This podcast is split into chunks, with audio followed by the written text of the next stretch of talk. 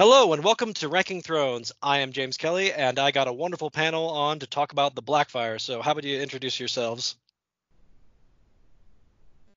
Uh, hi, I'm Steven Attewell. I uh, write uh, Race for the Iron Throne. And uh, I'm Jim McGeehan, commonly called something like a lawyer, back for I think this is round four for Uh, the. Uh, Yeah, yeah, this Yeah. is uh, r- round four. So, last week we had a wonderful talk about the what we dubbed the the Silver Age of Westeros. And uh, Jim came up with a wonderful relationship metaphor to describe th- this period, of that you have these these wild, exciting but bad boyfriends in in the Aegon the the Unworthy, Daeron the Young Dragon, and Baelor the Blessed, and you had the the boring but good husbands in Aegon the the Dragonbane and Viserys II. But unfortunately, the it wouldn't be a good story if the if the boring husbands won. So bad boyfriends won in the end. And so, I mean, what, what Steven has talked about this before, and Steven chime in. Mhm. But basically, the great thing that that well to kind of not get too bogged down in it, but like the Silver Age was that this great question of that Jaehaerys had created this a dracocracy for the Mhm. Targaryen's monarchy, and unfortunately, because of what Rhaenyra and Aegon, the usurper, did was they removed the dragons off the table. Yeah. And so it was a big question that the Silver Age was trying to address. Is like, well, what do we do now that we don't have dragons? Yeah, And- I I sort of write about this period as like um a, a, a series of attempts to like refound the monarchy, Mm-hmm. right? You know, what is our going to be our new thing? Is it going to be, you know, in the case of Daeron the First, right, an external war? Uh, in the case of Baelor the Blessed, is it going to be this sort of um, national religiosity? Um, in the case of um, Aegon the Third, it was it was just I'm gonna give you bread and you're on your own for circuses. yeah, I mean, you know, it's we're still in, you know, a little bit of a sort of like blank spot um, with regard to the later reign of Aegon the Third. Like, Yeah. given given the way that like Fire and Blood Volume One is structured, hmm Yeah. like True we, enough. we have you know at this point a fairly good recounting or like a, a fairly detailed recounting of like what was happening under the regency uh and then just like very little after that um so you know you have this like series of projects and in some ways aegon the fourth is kind of like an attempt to redo um both Daeron and Baelor at the same time or schizophrenic, right? You know, on, on the one hand, he wants to fight these additional wars with Dorne. They're not really effective. Um, but on the other hand, he has this uh, peace process, you know, inherited from um, Baelor. Yeah. yeah, from Baelor and, you know, embodied in his son, um, that he sort of can't quite wriggle out of. Mhm. Um, and the sort of the country goes back and forth. And one of the things that I've sort of been wondering about, um, you know, what was going on under the surface is what was happening to the, the feudal structure at this time. So w- when we talked about, and this is a perfect starting jumping off point, mm-hmm. is that is that what Aegon the Unworthy was doing, basically, like his type of answer to the what do we do that we don't have dragons, is that he wanted to exploit the largesse of of the king, and that Yeah. and that I'm the spoil system, and that whoever bribes me the best gets the best reward. And so in essence, he is making the the the kingship this target of affection and ambition, but he's somewhat intentionally and somewhat just inadvertently creating massive, massive factionalism. Yeah, And so that there's sounds about th- right. and there's a and we, we talked about this is that there's basically a, there, there's the the the Baelor inspired Daeron D- Prince Daeron faction that wants peace with Dorne. There's these factions that want war with Dorne, and there's all these other factions that are just trying to bribe Aegon of saying like, "Hey, I got a daughter." Like the ones that are willing to stomach the atrocities, say they can be like, um, what's his name, Butterwell, and just say, "Hey, I got three daughters." Like, ooh, three daughters. All Yeah. right. And and one of the things that that you sort of see within that is all of these like pre-existing feuds, right? The black Oh yeah. the Brackens and the Blackwoods most demonstrably. So Everything is getting rechanneled through this kind of royal pol you know, spoilsmanship politics.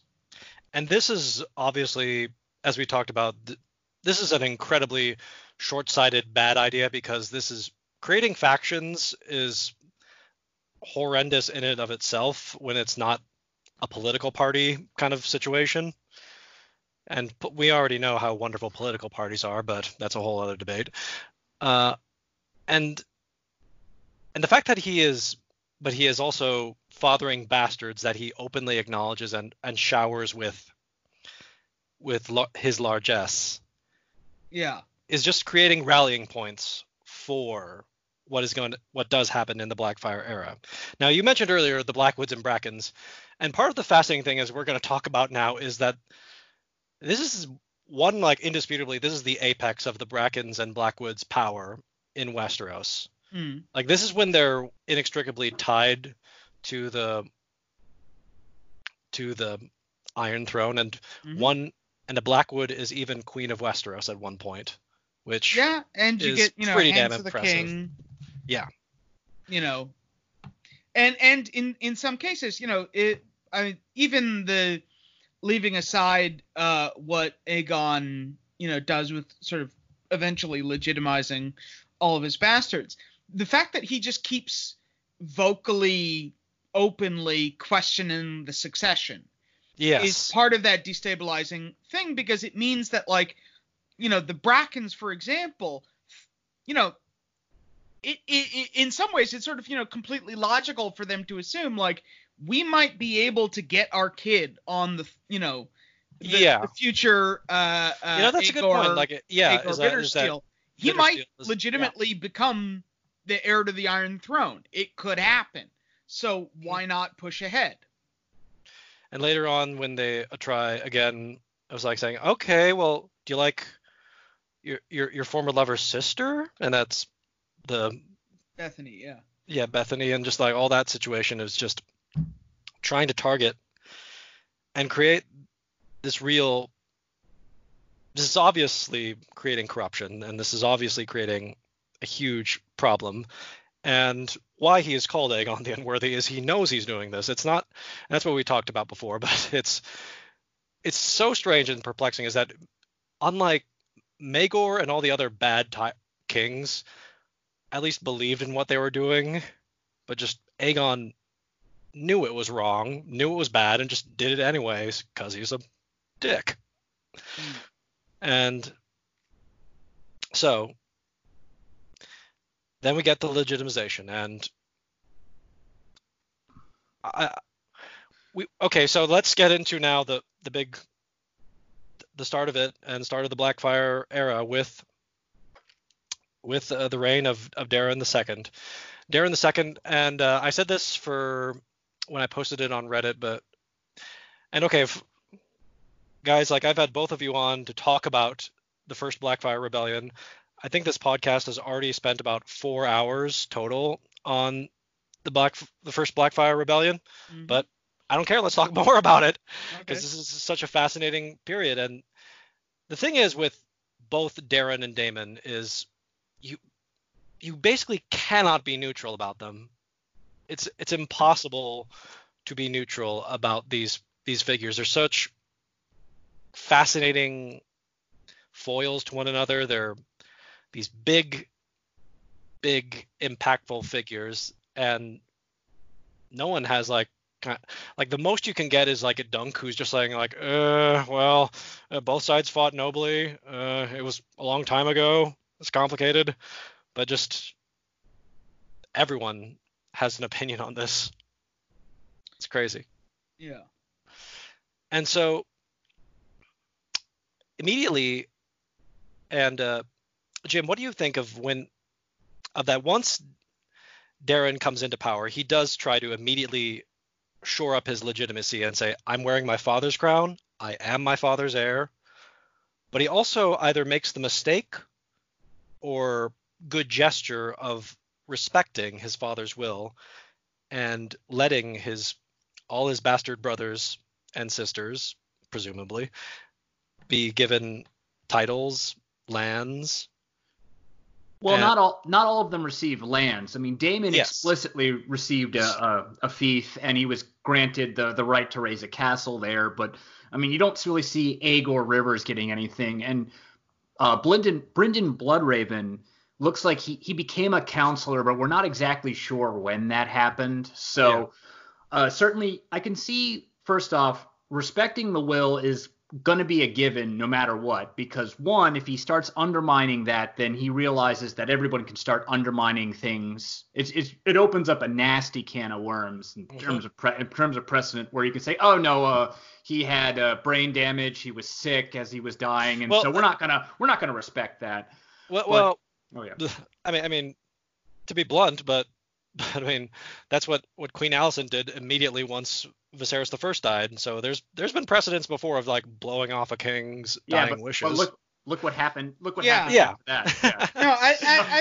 I, I think that you know Daeron probably correctly assumed that you know if he takes the throne in a context in which you know his legitimacy is publicly questioned and undoes the king's will, then all of those people he's just given a, a motivation to rebellion, right? A, a very sharp spur, and I think he was, you know, hoping that if he kind of went with the flow that that would you know at le- at the very least sort of slow things down and space them out. Mhm. uh, and you know he was able to buy peace for several years. Yes, and so, but I mean, uh, and the thing I love pointing out, and something that I had to basically read between the lines of the World of Ice and Fire, and also connect a so spake Martin, but it's even though he is Daeron is trying to make the best of the situation and be as magnanimous as possible, he does mysteriously or conspicuously give Daemon lands right next to the Red Keep, or, or not the Red Keep, but you know King's the Landing, Lands, yeah. The Crown Lands, as if he is clearly already saying like spying on him or, or making sure he is well within his sights, and definitely as um, the so spake Martin speaks volumes about that, but and we'll get into the this, but when he definitely, it was very much a conscious decision to make sure that by Daeron that Daemon did not marry Daenerys. yeah I'm saying like it was very much, despite what what like uh, the the Makars would tell Egg, it's like no, it, that was very much a like it was two birds with one stone. It was very much two birds with one stone. Well, also you have to remember that uh, the betrothal between Rohanne of Tyrosh and Daemon was already set by Aegon the Fourth. Yes. Uh, so so if if Dame if Daeron decided to back out of that, one he's angering Tyrosh, and Mhm. that that's just not a good plan for him. And for two, who who else? I mean, maybe he marries Daenerys, but it's also possible that he could make a more advantageous local feudal marriage uh, that would give any potential rebellion and even more uh, an influx of man and man and material in terms of fighting a war. So, I mean, it's kind of like when you saw when Aerys II sent off um, Steffon Baratheon to try and find a uh, a Valyrian blooded bride for Rhaegar. And it's explicitly mentioned that the reason why he does it is because he wants to make sure she has no strong standing on the continent itself so that Rhaegar can't form a faction that could actually be a threat to Aerys II. So you can kind of see playing politics that letting the Rohanne of Tyrosh marriage to Daemon go through is not a necessarily a bad idea. It isn't. I mean, and it's also part of um well then like there's all the the the blacks, the supporters of uh, the Black Dragon are quick to like find explanations for why. It's like, well, even th- if that's true, it's he still wanted to marry Daenerys and it was probably like, you know, he was going to be a tar- true Targaryen of just like multiple wives. It's fine. Whatever. yeah there, there's that whole thing about like what did aegon the fourth promise Yeah. and you know what did Daemon Blackfyre have in mind? Because like if that story is true, then it does paint Daemon as something of a megalomaniac, right? As as someone mm-hmm. who's sort of uh, Targaryen romanticism, you know, possibly inherited from his father, possibly inherited from his mother, maybe both, mm-hmm. uh, outstripped his his you know good judgment. Uh, because I think by this point, you know, there there really would have been a sort of a political crisis uh, if he'd tried to. Um, yeah, that that strangely reminds me of another Targaryen prince we're gonna have to talk about later on. Yeah. Uh, I don't know who I'm. I don't know who I'm talking about, but just it's reminding me of one particular and, one. Yeah, uh, and yeah. it's an interesting thing. Like, you know, we know that Daemon's sons had the whole like prophetic vision thing. You know, yeah, well, well, but we don't know about him, Daemon himself. Yeah, he.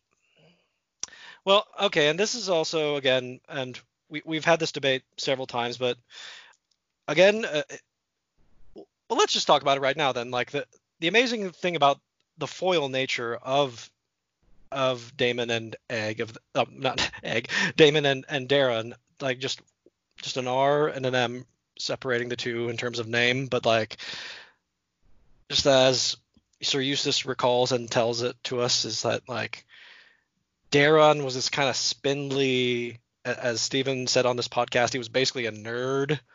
He was this kind of like what the you're our king you're our dragon king. Like, like yeah, Aegon the Unworthy was fat, but you're, you're young. Like, why aren't you like a warrior? And Daemon, meanwhile, is this truly awesome knight. He is Aemon the Dragon Knight again, in some ways.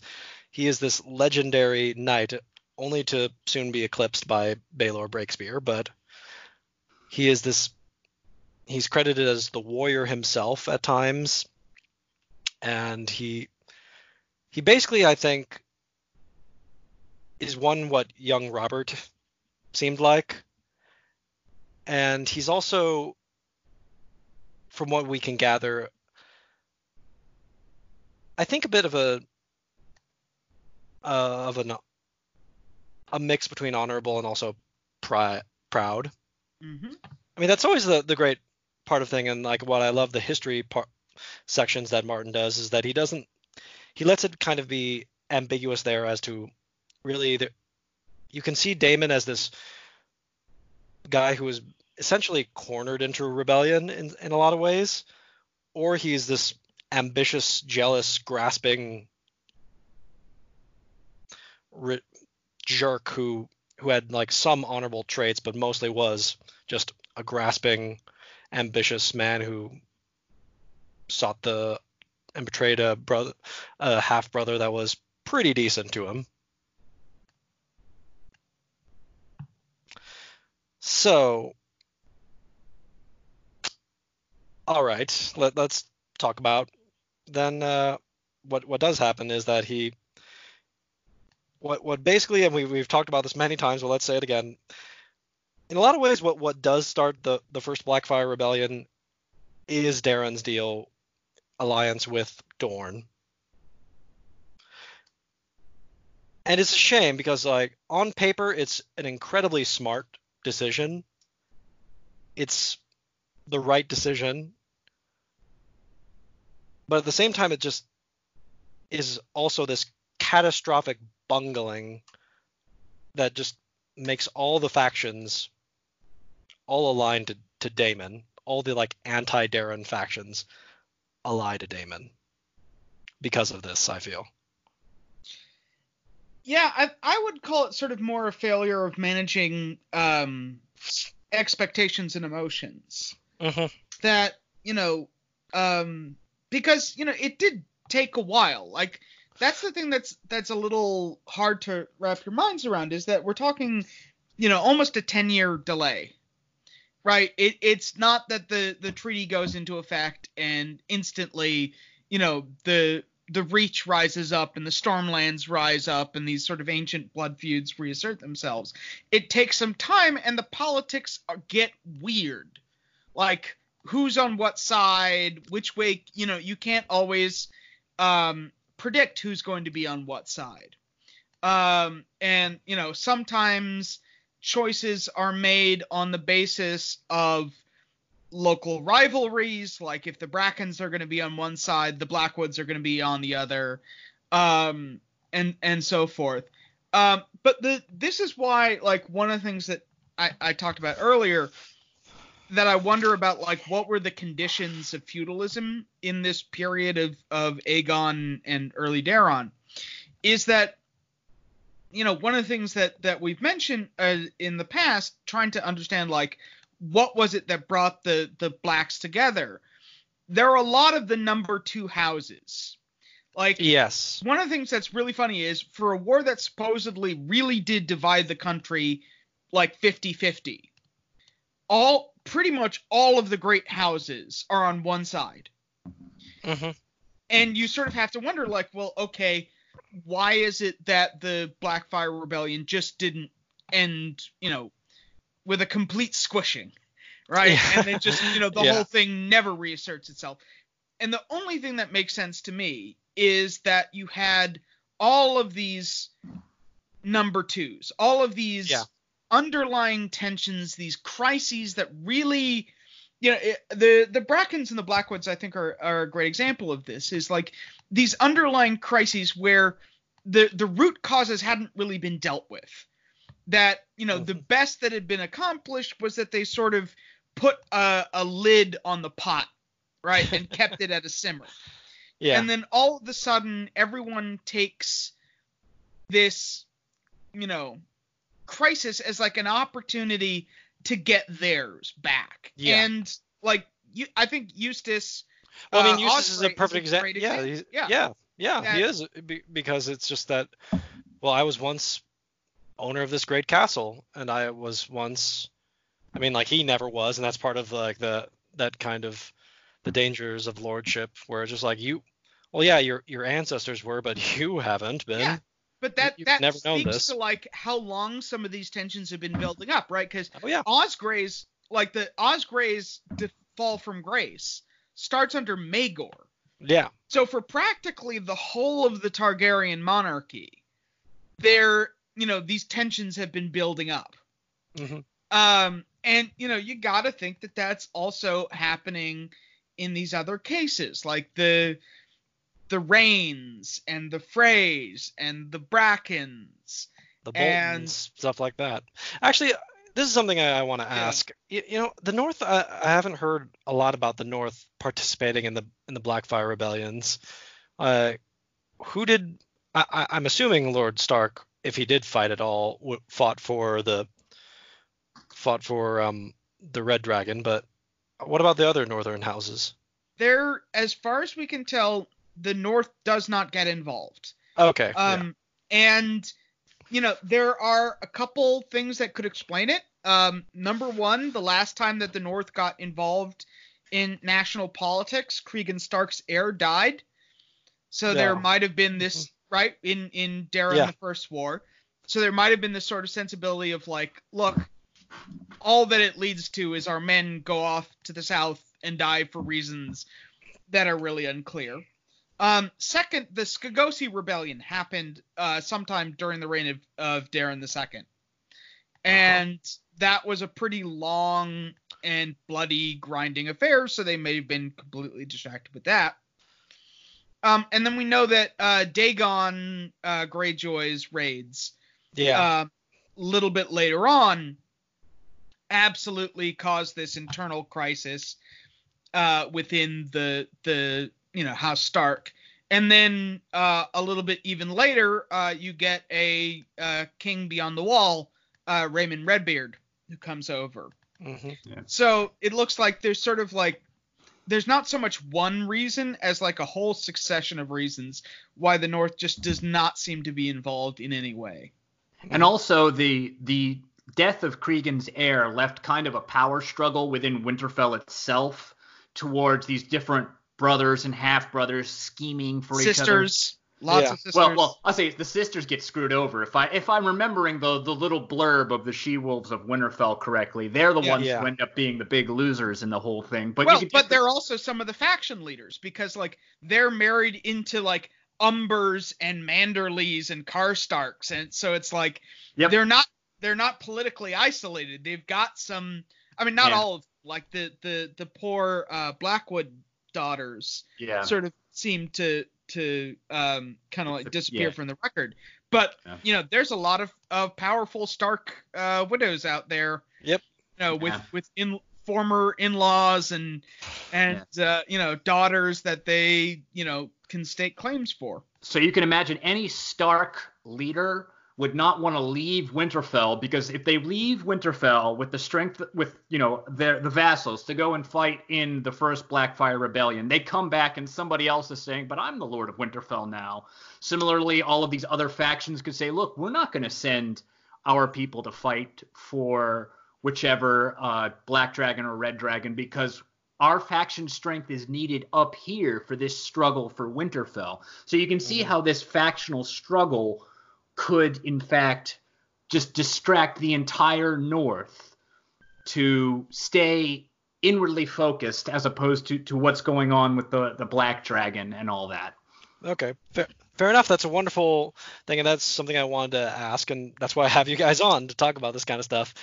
So, and uh, what, what you talking about earlier, Steven, that, that is interesting, is, and it is true, is basically uh, like we when we think of of uh, of Dar- Daeron, either Daeron the Good or Daeron the Falseborn, you you you think of the Blackfyre Rebellion as pretty like almost a year or so in into Daeron's reign, but it doesn't happen for until about halfway through his reign that this really manifests and it really gets to this point. And that's part of the great ambiguity of Daemon is that it's just like was just this kind of trickle down of like of just slights and slights and slights and slights until eventually he just was like, all right, no, I'm going for it. What was it? The Lords just being frustrated at the the Dornish and other people replacing them in in the court and just jealous lords kind of pushing Daemon to seek the the, the Iron Throne or was Daemon just building on the resentment and slowly building his coalition we're never going Uh, to get Or never you know, I think Yeah. there's an, another possibility, which is that all of this was ultimately about the Bracken Blackwood feud. That it was Bittersteel and Bloodraven. Uh, Yes. Because we know that like Bittersteel was playing a key role in sort of uh, managing and like coalescing a faction together, and that like Bloodraven was starting was sort of like almost a freelance master of whisperers beca- before he became master of whisperers. Yep. So, you know, it's entirely plausible that, you know, Bittersteel was engineering a rebellion and Bloodraven sort of uh, was agent agent provocateuring a, a rebellion both for the, you know, both to gain influence for their, you know, their side in this family feud that you know had gone back through the generations. Now I'm going to ask both of you guys this question. Just um, some fans, um, and Steven, you've talked about how Martin loves the war with a human heart. Mhm. When when Bloodraven says to to Bran that he had a brother he hated, we, uh, we all know who he's talking about there. Bittersteel, yeah. Yeah, yeah, like no, duh. But when it comes to the brother he loved, some Oh, it's like absolutely Daemon. Oh yeah, 100%. to. Oh, you do think it? So you do think it's Daemon? Like Oh, first time I read it, I thought I thought it was Daeron. Like, oh yeah, Daeron. Yeah, yeah, yeah. But like, so so really, so you think, I that? think I think he respected Daeron, but I I don't think the two of them were sort of personally close. But I mean, I think you know, especially the two, you know, um, you know, Dar- Daeron was older. You know, he he was already a political force when Bloodraven was born. yeah, Whereas Bloodraven and uh, Bloodraven Bittersteel. and Daemon were, were very close in age, Mhm. and they're growing up in the same place. Like that's the slightly odd thing about this trio of individuals, is Aegor is banished from court, right? He Yes. grows up at Stone Hedge out in the Riverlands. You know, Well, it's not so much a bit, Bittersteel that is banished as in like his family is banished. yeah, but you know, yeah, but he- he's gonna grow up, right? What's he gonna hear growing up? Is like, oh, your dad who secretly loved you, you know, would never have done this if it wasn't for those bastard Blackwoods down, you know. yeah, like, oh yeah, yeah, it- yeah. it's it's True a enough, feuding yes. and a fussing. Um, yeah. you know, but Uh, but Bloodraven and Daemon grew up together in the Red Keep, and you know, you got to think that you know here is this like, you know, relatively lonely albino kid who, you know, is probably not treated well by other children based on the way he looks. And yeah. there's his, you know, um, his half brother who is, you know, everyone's darling. He is the Wunderkind. He is Yeah. prodigy, you know, and you know from everything that we know, this sort of like, you know, acme of chivalry, right? So, Yeah. you know, how could you not be this sort of like tag along younger brother, you know, admiring this person that you could never live up to? But, you know, I think you know whether he did it purely for ambition or whether he made the decision that like you know no no how you know no matter how much i love this person you know they're not the rightful king and daeron is and i have to support the rightful king. Like whether it was for advancement or or on principle or a mixture of both uh i think he he you know made the decision um you know to to side against the brother he loved. And i think that's why the the moment where he crests that hill and orders his archers to fire on Daemon and his children is like so ripe for that human heart at war with itself like if he Mm. hated you know if he hated Daemon or even if he was completely uh you know apathetic towards him it's like there's no emotional arc there there's no Yeah. tension but if he you know if this is the guy he loved then oh my god it's heartbreak Yeah. Well, that is And also certainly- just so it's it's one of the coldest things ever if if that's the brother he loves because because he, he gets his brother out there by killing his son first. Yeah. Well, Like that- the, Yeah. And it's important to know that from everything we get of Daemon, now first off, let's just caveat: Daemon is a bit of a blank slate, and I believe Martin writ- wrote him intentionally to be so, so that people could project their own thoughts and feelings and ambitions and everything onto this lost Daemon. And this this idea they could make him what he was because they're the ones who carry the flame with them long after Daemon has been uh, dead. But Daemon I- will I'll debate. There, there's two things like that Eustace says that I think are in there for nuggets of like that. Daemon did have his honorable qualities to him. Of that Oh, one well, that, uh, that that that he dragged uh, Sir Corbray Pentrose off the field after he had slain him, Gwayne and- yeah. Yeah. and that like it's it's that it, that uh Aegon was first slain. That's what draws Daemon to try to rush out and save him. Oh, I, I was about to when I was to finish. I say from everything we get, he truly does seem to practice what he preaches and believes it to be so. That that's Okay, where I was going with that. Okay, That, sorry. Yeah. that, that he really seemed to be a type of guy who accepted the, the code of chivalry and the tenets of chivalry and applied them Yeah. to his daily life. So you can imagine that Brynden Bloodraven, Daemon might have been one of the only people who was ever really nice to him in a mm-hmm. way in a, in a genuine fashion. Now certainly the the servants are going to say yes, my lord, uh, and just because that's that's what they're supposed to do, and they're going to lo- they're going to lose their hands if they don't. Mhm. But Daemon might have been the one person who really was just genuinely friendly, and you know he would say like, "Hey, what book did you read?" And then certainly Bloodraven would see after about three minutes of explaining the book that uh, Daemon's a little confused and lost, but the the the, the affection. I mean, no, no, Daemon's intelligent. None of the great bastards are unintelligent. No. But uh, you could definitely see that Daemon being really nice to Bloodraven and then having to make that hard choosing, essentially with the Stannis, you know, my my father or my king. This is Brynden Bloodraven saying my my king or my brother, uh, and that's his hard choosing. And certainly we can see that that that's what makes it really meaty. Is that uh, oh, and then also this uh, certainly we can see that probably Daemon and Bittersteel were very close. I mean, they're both martial. they're they're Oh, excellent warriors. yes. They they Yeah. like the military aspect. So you could see Bloodraven seeing him spend time with his hated brother Bittersteel and saying, "No, he's leading you down the wrong path. Like maybe there's something I could do You've to fallen save in you." with a bad crowd. Yeah. and then he thinks, Yeah. well, there's there's nothing I could have done that eventually when when he gets up to the what's it what's the the Weeping Ridge when he says this is where my hated brother led my beloved brother and it kills me to have to do this.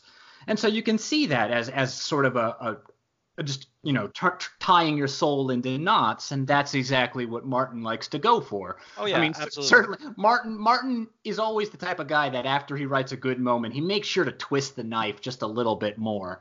Mhm. So Oh yeah. So what you're saying is that, and I do love this, is that when Martin says like the the couple people that are the one in Aemon's theoretical one in ten thousand, is that when you are that one in ten thousand that chooses duty over love, which even Stannis chose love over duty at first, maybe later he won't, but he chose Robert over his king. Is that Daemon did is that Bloodraven did choose Daeron over Daemon, the brother he loved. That's great. That's great. And but when you do choose duty over love, that there's a lot of consequences of we, we'll talk about poor or just I'll say it right now, just poor Aemon just watching as his house dies all around him and he's the only reason he's spared is because he's in the Night's Watch, but also, quite frankly, it's just because they forgot about him. And he just has to live with it. Has to live with knowing like all my family are dead, and there's nothing I could do about it. And Daemon, Bloodraven, it's okay. I've chosen my side. Now I have to. With one moment, I could end this war. I'm going to do it. unfortunately, then his later conduct, he starts the wars back up anew. Yeah, but I that, was- that's So yeah, That, that is so that is so emblematic of Bloodraven is that Yeah. like he he has the mentality of the pragmatist, right? He's like, you know, with this one thing I can end the war. And what he never realizes is that in so doing he creates the seeds for the next war. That like, you know, his his actions become uh uh you know uh, a casus belli, yeah. right? That you know the the Yeah. third one yes. the third well, well, will be Yeah. you know you know to avenge the murdered Daemon and then you know the fourth to avenge the murdered Haegon Yeah. and then you know by the time that he's like waving Aenys Blackfyre's head around Great, Great Council is just like you know what are you doing you know you're Yeah. you're, you're you're sort of like cutting off your own hand right, yeah. theoretically to save the rest of you, but it's like you have to keep going back and keep going back, and before you know it, you know you're you're up on the wall, and even that's not good enough, and now you go you know go get stuck in a tree for the rest of eternity. I'm Bloodraven and I'm here to help. Oh. Well, Oh, I do, I do admire Bloodraven. I think Bloodraven is is the nicer version of Tywin of that. oh man, I don't know. That's but that's what it is. Is that is that he's Tywin on the right side of history, but that still is means he's still a Tywin type. And that's I mean, not possibly exactly less motivated by like roiling internal insecurities and hatreds that he doesn't acknowledge. But, you know, man, like creating a national police state Oh that- yeah, yeah, yeah, yeah. Well, doesn't even manage to like protect against the Ironborn. That that is that that takes some doing. Okay, so let's We'll all suffer for my anti blood or to make sure that the Blackfyres don't invade, and then the Blackfyres invade, and everyone's like, wait a minute. Yeah. Well, let's. I think that's a decent transition. I don't know how much we want to talk about the first Blackfyre Rebellion.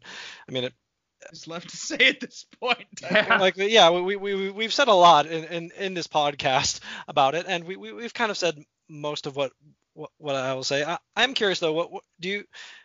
So maybe do you think that Bloodraven might have been sincerely invited to to the the beginnings of the conspiracies, and that's when, like as the World of Ice and Fire alludes, like there was a spy in there, probably I- Raven, who I, then I like think there was alerted and tried and tried to say like, hey, Daeron, I- bro, given how like intimately involved Bittersteel was with said conspiracizing, the last person in the goddamn Yeah, world true, that true, he would true. ever invite true enough. would be True. Bloodraven. Yeah. So, like, true enough. You know, maybe Daemon himself said something, but like that is that is the only scenario I could see. More likely, it's just like you know he's a thousand eyes in one, right? You know, you don't Yeah. need to be there in person for that to work. Well, but then again, he could also be um, Ambrose Butterer welling it, or no, not Ambrose it. Who am I thinking of? Um, Alan. What, what, what's the name he uses when it, uh, in uh, in the Oh? Uh, um, uh, Plum, yeah, Sir Maynard Plum. He's maybe he's Maynard plumbing it maybe. when, when, when it's happening. It- Well, we I mean, don't, that's- that's- we that's don't know of- when he learned to do that. That's the tricky thing. Is like yeah, there's whole enough. other side to Bloodraven that is like all about magic and green seers and the you know the prophecy of the prince who was promised and it's like when that when did that start? It's Yeah. kind of unclear. I have a good. I, I have a idea for when. I think the the magic. I think from like the that little hint in in the world of ice and fire of a spy. I think that's Bloodraven. I totally think that's Bloodraven. So I think he he was already doing that. But in terms of like prophecies and starting to be a bit falling into that Targaryen trap of like, ooh, prince that was promised. That all comes up when when Aerys the first comes into power. Mm, could be. yeah. So so. uh, Certainly, uh, Aerys being in power would would add more access for Bloodraven to actually get all of this arcane esoterica where he might have learned this sort of thing. yeah. If he was a counselor for Daeron, seems to be a little bit more prac- practically focused on ruling the realm, and if Bloodraven was a counselor at any point, he'd probably have his duties yeah, he would have been revolve busy. around, yeah, revolve around actually managing the kingdom. So, okay, before we end though, or, or at least talking about the first Blackfyre Rebellion, I do think we should mention that. And what do you make of this? Like this, this is kind of the what what Robert encounters later on. But in either let willingly or not, Daemon's children escape and manage to get over to the east. hmm And was that a mistake? Was that dangerous? I mean, obviously it was, but I mean, Uh, I don't think it was really a, uh, a kind of an active policy on their part. I think it was more just Aegor got there first. Like, Mhm. I'm sure that you know if if Bloodraven hadn't been recovering from like having his eye cut out, um, you know, the, and you know the the royal army having just been like you know really battered to hell yeah, um, you know, they they would have captured them and I'm sure held them in, you know, comfortable confinement as the phrase goes. yeah. But, you know, just Aegor got there first, got them on a ship and got them out. And once that happens, you know, what are you going to do? Tyrosh is not going to give them back. Yeah. And So- let's not remember let's remember that also all of Daemon's children were below the age of majority, except for the, the twins who died on the red grass. yeah. So they wouldn't have been brought with the the, the army. That would have been they would have been comfortably at home in uh you know wherever uh Daemon established his uh his Capital, yeah. yeah, his, his Mhm. cap, his uh, his capital, and so when that happens, the new the news of it is going to go much faster than any writer ever could. So once that happens, I mean, Bittersteel could have easily sent a message saying, "Hey, get everything prepared. As soon as I get there, we are leaving. I yeah, want." well, I mean, Alyn Cockshaw remembers Bittersteel showing up. Mhm. So he was somewhere there. Yeah. So okay, I just wanted to bring it up because it's I mean always the threat of the Blackfyres, and this is something rereading uh, a Game of Thrones. It, it, I almost wish that they could that Martin would rewrite to just talk about the Blackfyre rebellions because that Mm. is the Blackfyre rebellions, and that's I I, I will actually be I, I forgive D and D for not mentioning it in, in Game of Thrones, but it's just like the Blackfyre rebellions are such a great argument for why Robert has to kill Daenerys. As monstrous as that is, it's just like it's like as long as there is a rival claimant out there, it is always a problem. Yeah, well, I mean, It you know, he hadn't Always had a the i- problem. he hadn't had the idea. Idea, yet. yeah, he hadn't. It- yes. Like even you know, like I I just wrote my essay about the first uh, Dunk and Egg story, and like even there, right? You know, oh yeah, there there is no mention of the Blackfyres at a time in which you absolutely would think that like Oh, people yeah, would mention it. he only com- came up with it. I'm pretty sure like when when the sword when he was writing the Sworn Sword, and then that also came. It was also when he was probably writing a Storm of Swords, so he was kind of trading it in, and that's why there's some Blackfyre references. Yeah, there's there's a little yeah. bit of ambiguity there. Um, you know, Yeah, if you look at my essay, you can sort of see like because it, you know, some of the stuff in a Sworn Sword was cut from a Clash of Kings. Yep. oh yeah. so it's it's a little bit unclear. Like it it's either really early in a Storm of Swords or very late in a Clash of Kings, but like somewhere somewhere in yeah, that somewhere yeah. in that period. yeah, Yeah, and around then and then you think, you know, what maybe did he have the nuggets of it? And then when he was writing, he said, you know, I could actually, this is actually starting to flesh out. And then he starts it. So when could he have had the nuggets of it? You know, even earlier in a Clash of Kings development, we don't know. I mean, we, we'd yeah, have, that, that, we'd he's a have to- gardener. He's a gardener, and yeah, I, I think even if you did ask him, he would not. He wouldn't be able to like precisely say, "Oh, that's when I thought of it." That yeah. it's just like it's like I don't know. It just it suddenly came to me. Uh, so we, we do need to mention just for fun, but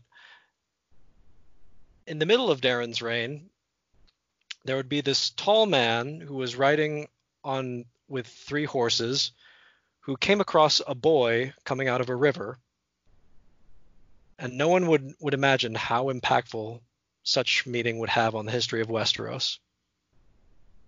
Well, that's just Yeah. that's the same the same thing with the unnamed bowman who killed Fireball the Yep. night before the Redgrass. I mean, nobody knows who that guy was, and I mean, as I said earlier, it's just one of the untold things where just a, an anonymous person lost to history ends up being just the focal hinge of an entire era. Sometimes So- that just happens.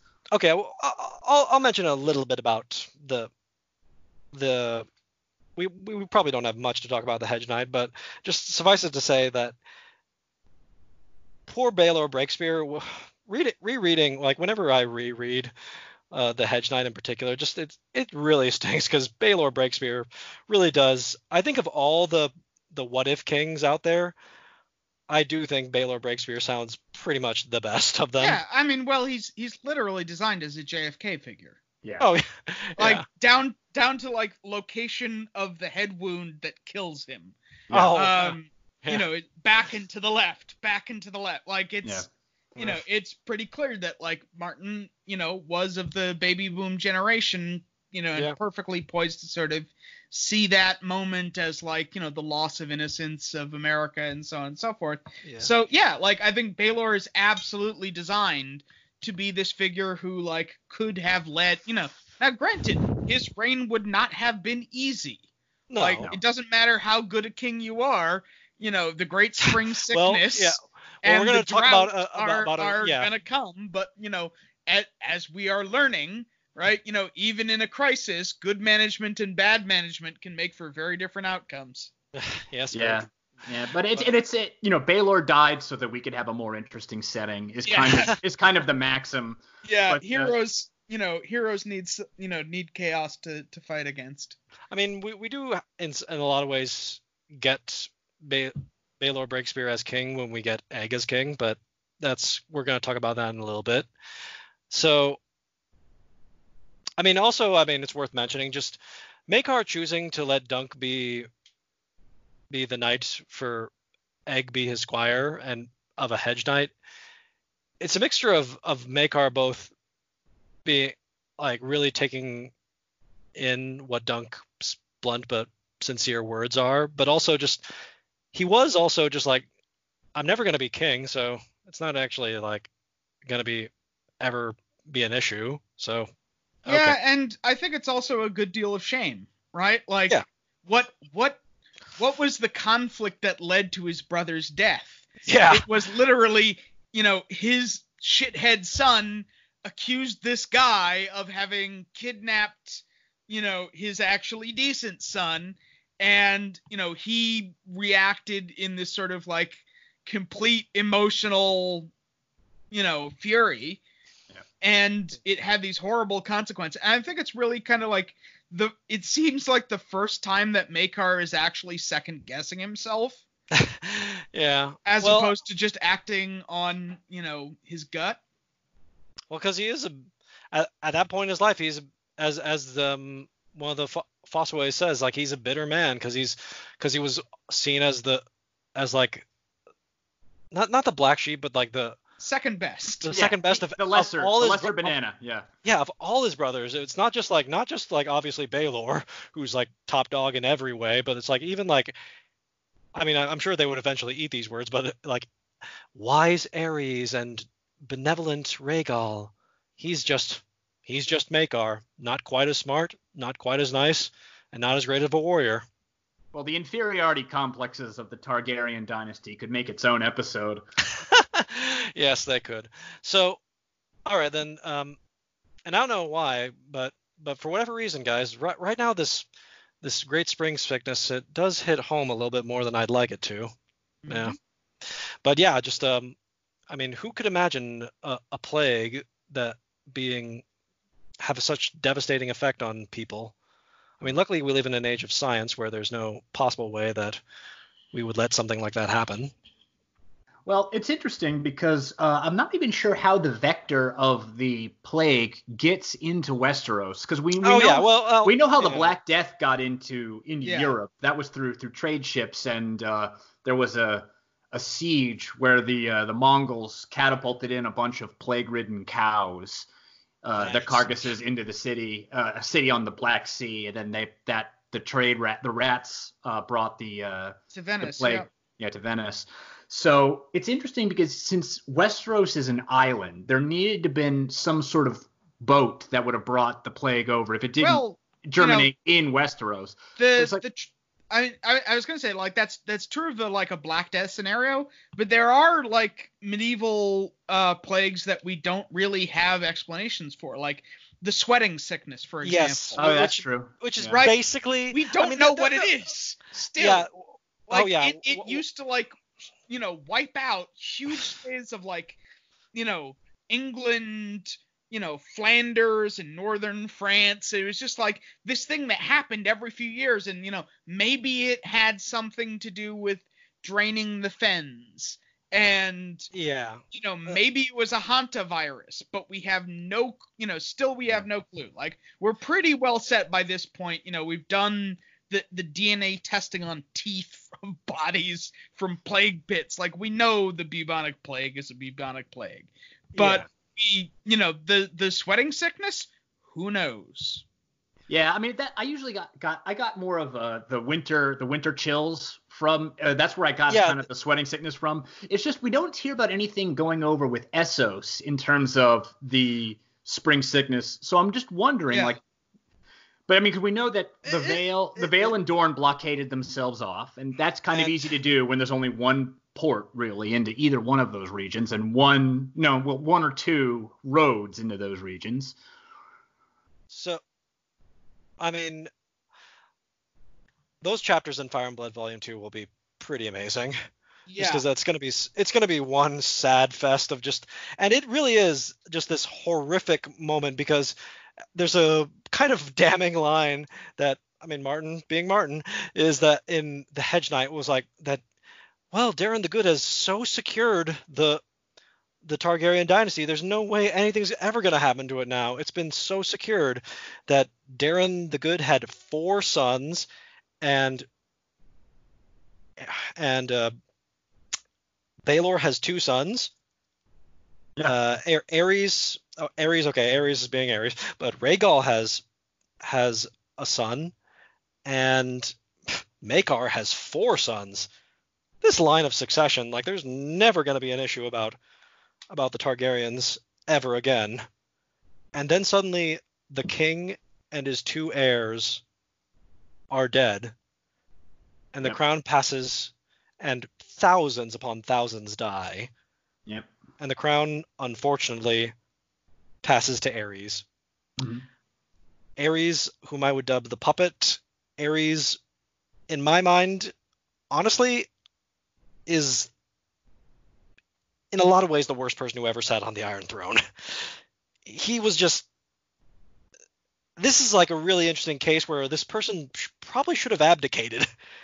I'm just like, I don't get why he wanted to be accepted being king if all he wanted to do was read. Well, I mean, I I think it's it's literally Bloodraven. Like he he happened to be the man on the spot in King's Landing. You know, um uh uh Maekar was out of the city. He was at Summerhall. Um and you know, it was extremely useful to Bloodraven that the king be an absentee king Yeah. who was uninterested in in ruling and would let Bloodraven do pretty much whatever he wanted. Well, Um, I mean, maybe it's also time, but eventually Maekar softened to to Aery to Bloodraven and let him stay on as Hand of the King. yeah, that still So- weirds so- me out. Yeah. That's like the, you know, there there's certain, uh, you know, retcon has such negative connotations, but there there's certain later things that like explanation is still needed, motivation. Uh, you still know needed. what? No, no. because everything I is can s- pointing everything else is pointing i mean literally by like by mystery knight it's gotten to the point where everyone is predicting a civil war between these two men and like the high septon is telling maekar like overthrow this bastard you know like yeah.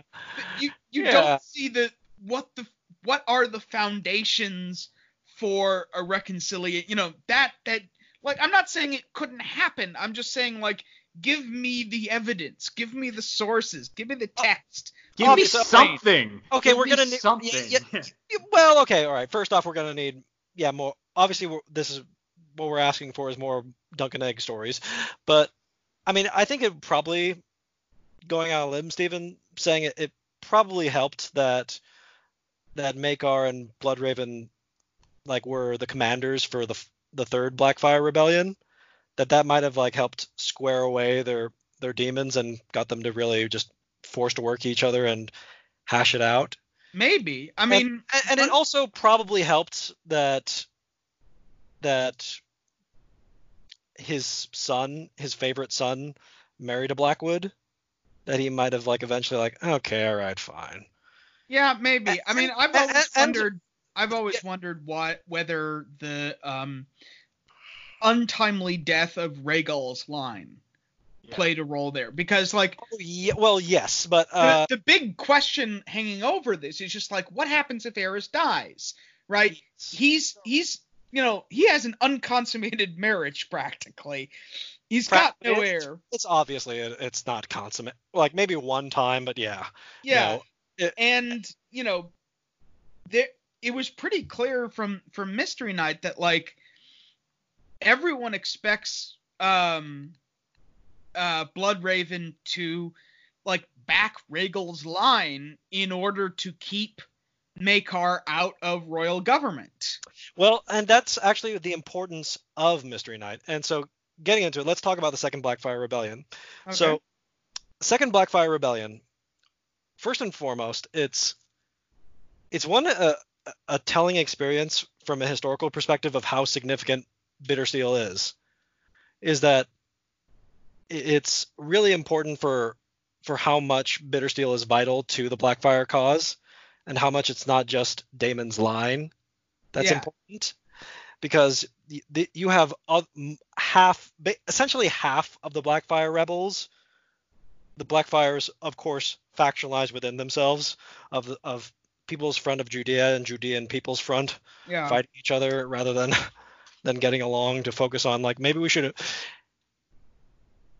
I will say also that that that Bloodraven, I think is is 100% a tyrant, but he's an effective tyrant. But at the same time, he is just Aerys.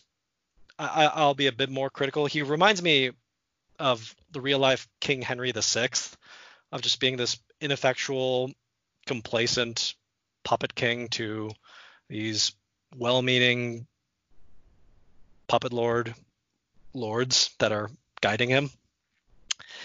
And and so Aerys one that the, the the great spring sickness frees up all the hostages that the Targaryens had.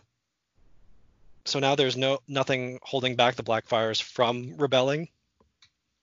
Yeah. And then it's the the big potent thing of that they got on a super incompetent king that is doing everything wrong and Bloodraven is turning the the country into a police state.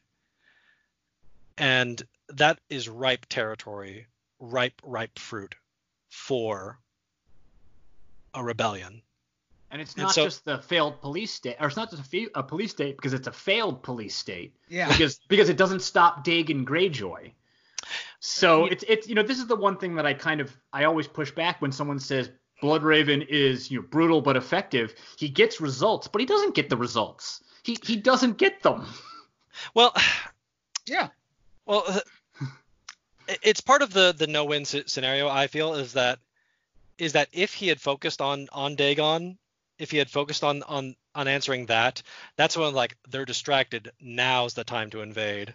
But there were other things he could have done. Like for example, he could have say that he he hears that uh, Tybolt Lannister and Beron Stark are, are you know making common cause to do that. He could have maybe given them a gift of ships. He could have forgave tax payments. He could have Tell done the a red lot of wines to to back Yes. him up. yeah. He Yeah. could have done- done a lot of great things. Not necessarily in if if, if the efforts are needed to to go against uh, Bittersteel in the East, there were things that he could do as essentially the de facto king to have actually enabled Beron Stark and Tybolt Lannister to actually do what they needed to do. And he Mhm. didn't do any of that. So that's that's where I always push back for. It's it's it's not a, a binary thing. You do something or you don't do something. There are options, and he didn't Yeah. take Yes. any and, of them. and I think that's I, I think that's the thing is that like even if he hadn't done much, right, visibly trying makes such a difference.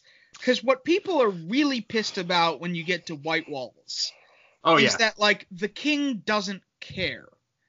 He's not making an effort. Like Oh, There- 100 there's percent. Yeah, no yes. one- Yeah, well, well, that Yeah. that's that's why why I'm more critical, honestly, of of Aerys than I right, am of but like Bloodraven because Varys because is out to lunch. You know, like well that, that's why I hate that's why I, Bloodraven I'm knows saying- better I though. think we're agreeing, but like that's why that's why I hate him is because is because he is like because he, he isn't Aerys isn't dumb. He isn't like he doesn't have that excuse of like no, he knows that he should be ruling, but just like eh, I just want to read. I just Yeah. want to read. I mean, it's it's hard to say, but like you know, like Bloodraven is someone who does understand power politics.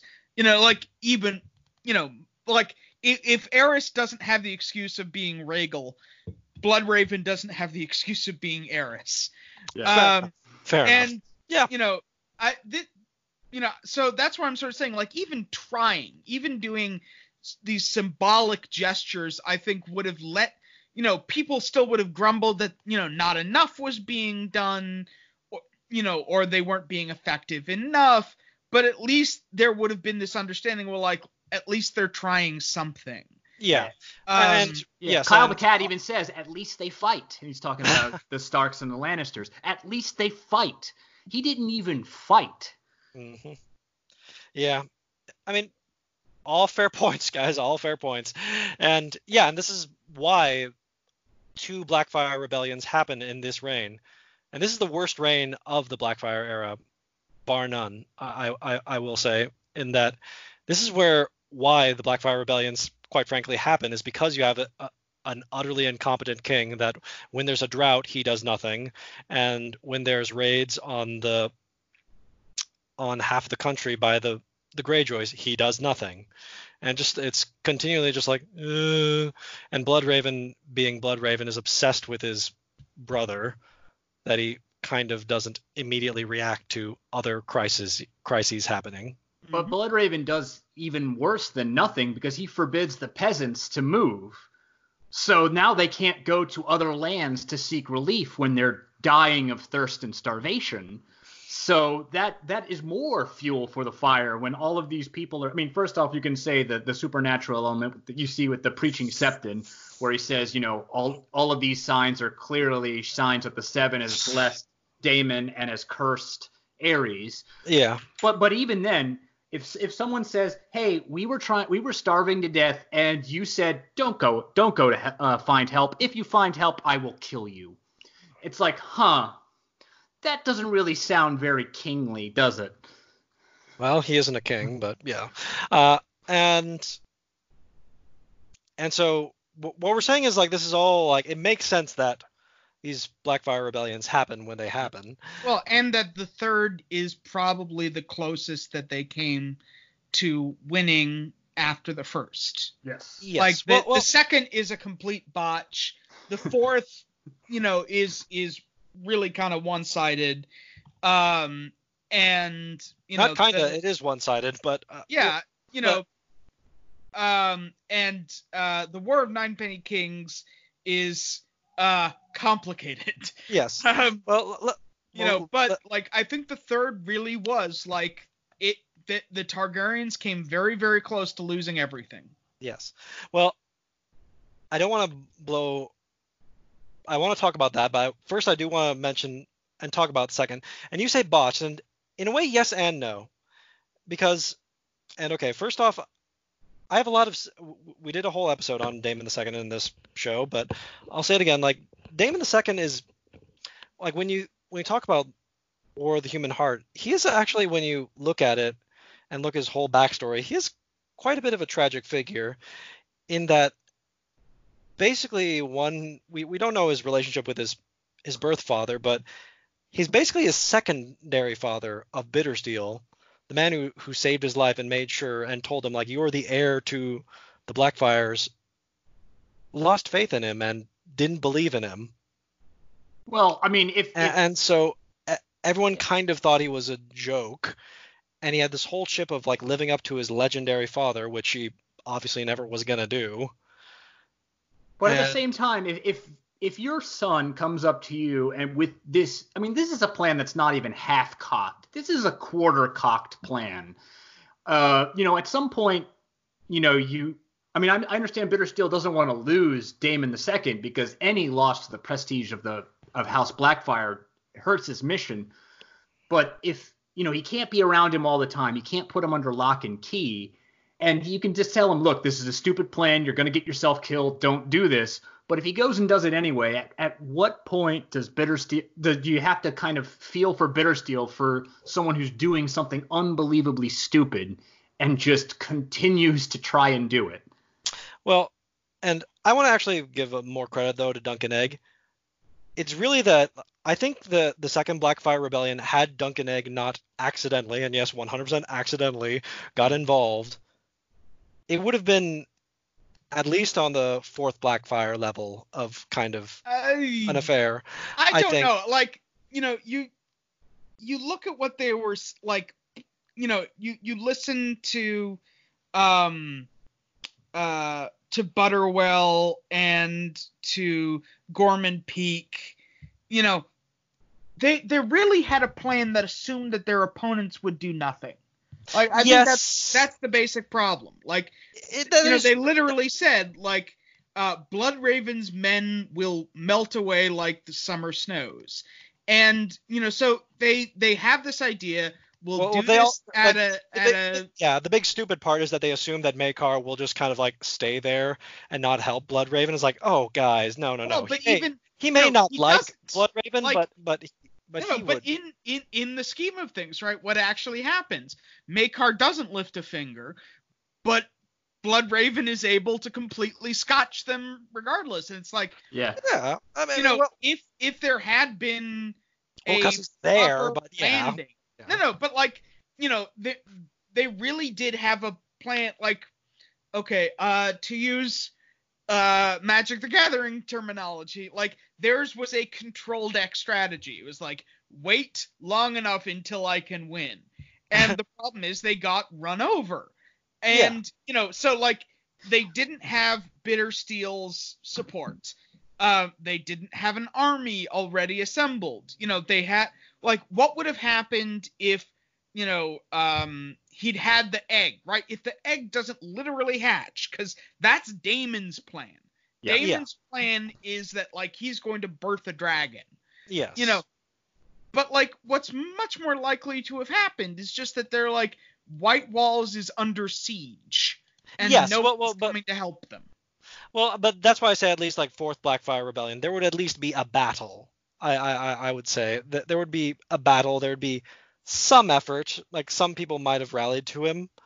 It's really, but it's because that Hmm. that that a, that egg is a, able to become Prince Aegon and scare away the two his two major financial backers of just making Lord Frey say Yeah. like, okay, bye bye, I'm but gone they're you and, know, they're and making Lord Butterwell still, just like, cowering. they're sick they're fan still that he is. promise like they're they're still thinking that like all of this is going to come together. Like my favorite bit of this is where they say, you know, Harrenhal will follow. yeah. Yeah. Right? They're expecting the Lothstons to come back them up. Oh yeah, And- yeah, yeah. They're they're they're expecting a lot. Uh, well, And and And- well no, but what side does she join? Yeah. Like she- she's she's outside the walls with an army because Yeah. Blood Raven can offer way more right now. Yeah. yeah. It's it's And- a real Chancer's strategy. And even in the, the outside long shot, and Daemon the second does birth a dragon, Bloodraven is just gonna kill the thing and tell everyone, no, it wasn't a dragon, it was just a cat they painted. Like that's that's what he's gonna do. Bloodraven is not gonna let a little thing like the actual rebirth of the dragon stop him. Well, if the rebirth of the dragons happened though, guys, you gotta admit, like that that would have drastically changed everything I mean, because then it would've because then it would cool. then, then like a lot of people would sincerely rally to Daemon But because yeah, like, but like no, no, but here's the thing. but Daemon, How does the news get out from a ca- like? It's not like Yeah. Bloodraven's going to allow ravens to tra- to Yeah. travel. Like, yeah, that, that's my thing. Yeah, he's just Yes. gonna say no. That was all a lie. They just said that so they could get support. And then again, he's just gonna burn the dragon corpse quietly, and then make sure to dig a deep pit to throw the ashes in to make sure no one finds out. Fair enough. Well, all I'm saying is like that. I, I want to put, give credit where credit's due. Is that Dunk and Egg Yeah, they neuter did the, play the a second role. they, they neuter the second rebellion. Although so, so that, that, I, that I do want to the final like army by Bloodraven arrives. It's already basically over. Of yeah. that al- of that no although one. I do want to say one Yeah. thing about that like what happens after the the fighting is over. Okay. Is um you'll notice Bloodraven basically attempts to kidnap Egg. Yeah. Like yeah. that's that's uh, where I'm like, where is this reconciliation between the two of them coming?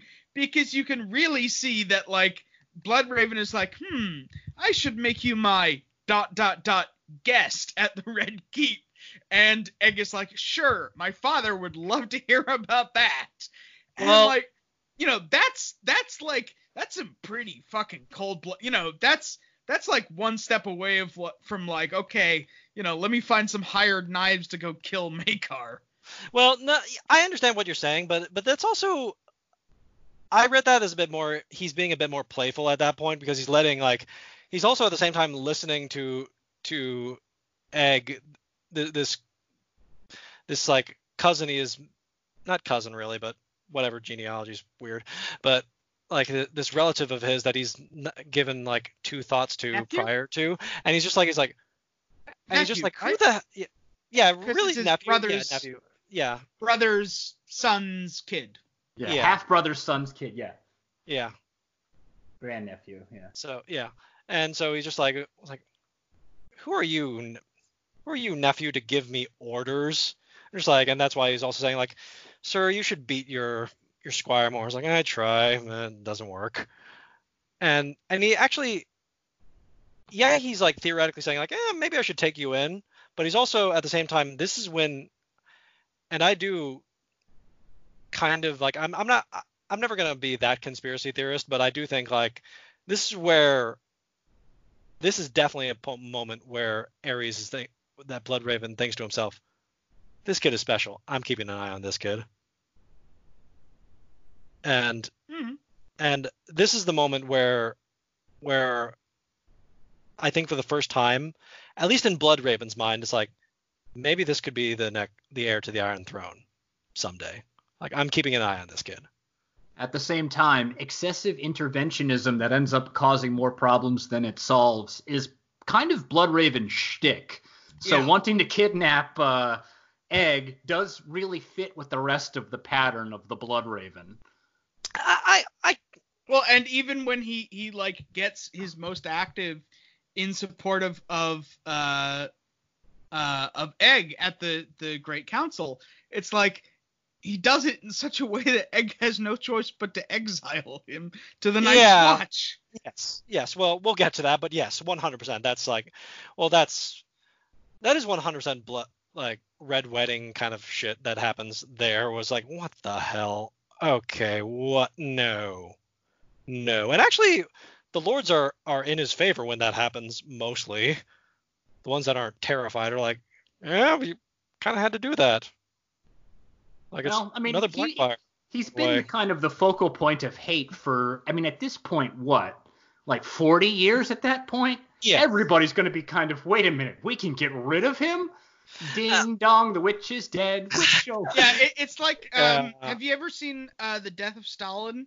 Yes. Yes. Oh, yes, like I love it, that it's movie. it's like One that my scene where they've they've all got um um what's his name uh Beria yeah. right and they're all Oh, yeah. denouncing they're all denounce like they're putting them on show trial and it's like they're all gathering around and it's like finally this asshole is gonna get it Yeah. Yep. And just yeah. Well, that's a great movie. Check it out, please. Oh, I love that movie so much. he was pointing to all of you. Yeah, all of us. No, no, no, all of you. I wasn't in that circle. You know, all of you can kiss my Russian ass.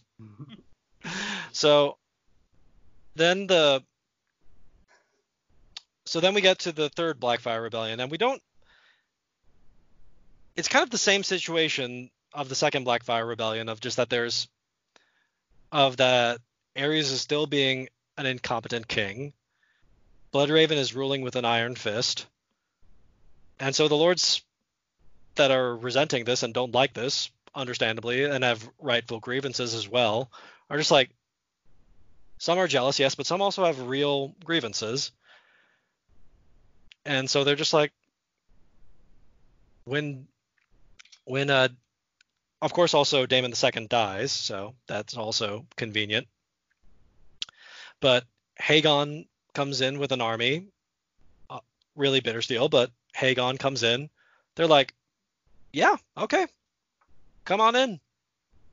Come on in." And th- th- this is going to be different for when we talk about the fourth Blackfyre Rebellion. I think of the the of the climate and what the lords and people's relationship to their king really informs just how when a blackfyre comes in people are going to be responding to them and so like when when Haegon arrives and as you said Steven like this is really as close as they get now all the authors uh, not El- Elio and Linda, as along with Martin, are being magnificent trolls when they talk about the world of the third Blackfyre Rebellion of just everyone knows about this, so we're not going to talk about it that much. Like, oh, Martin. Well, it's got to sell more Dunk and Eggs. I Yeah, mean, the, got- the third Blackfyre Rebellion is going to feature so prominently in Dunk and Egg that he can't just reveal all the cards at once. Yeah, true enough. Well, and this is also that that's in their story. This is this is when uh, Dunk really, or no, Egg is beginning to show himself as as much more of a of a power player, in that he he starts to become a, a commendable figure that, and noted and celebrated figure in, in the Targaryen family and in Westeros in general. Is um is that he starts to be a leader at this point and obviously Duncan's there, and he's a legendary legendary warrior. He's starting to become more of just the legendary Sir Duncan the Tall, and not just this who who the hell are you? Don't who the hell are you, Hedge Knight? Um, so I guess we can really talk. I mean, if you, uh, Steven, if you want to add any more, but we could talk about the the the more well detailed end result, which is just like Yeah. Well, I mean, the the big question is like, uh, where where is this phrase? Uh, of the de- or the leadership of Maekar. Okay, so we know that. Yeah. The actions of Aerion Brightflame. yes, You know that, like, I, I'm fairly sure means that um he murdered Haegon oh yeah, 100%. Well, after he surrendered. Well, yeah, and so that's part of the, and that's the thing that like one of the reasons why the Blackfyre rebellions keep on happening, is because of things like this that happen right right now. It's that Yeah. like it like Daemon the Second is the only one who got the the right a pretty decent deal of he got to live in the gilded cage. Of like all the others, it's just like it's like immediately Haegon surrenders. Haegon surrenders and they execute him. Which is just like, what the hell? Yeah, and it's also, you know, at the same time, like one of the things that's that's really curious about this is, um, you know, the the sort of the friends of Bittersteel that are in the royal court. There's like this whole kind of espionage thing because, you know, They let in him some escape. ways but yeah. the yeah you know in some ways the the you know the blackfyre um cause should have ended there like yes. king dead bittersteel captive blackfyre the sword taken you know and somehow bittersteel gets out and the sword gets out Yeah. It's it's a great question. It's a great question, and um, Martin, you're not our bitch. Take whatever time you need to to really detail it out for us. But it's it really is this case where and this is one of the reasons why one of the only times Aerys Aerys the puppet is actually like being a king and making a decision. It's a noble decision and well-intentioned decision, but I think it's basically the wrong. It's 100% the wrong call. Haegon is the one who should have been spared, obviously. Bittersteel, But Haegon's dead. Totally. Yeah, Haegon's Yeah. dead. yeah, I know, but like it's just.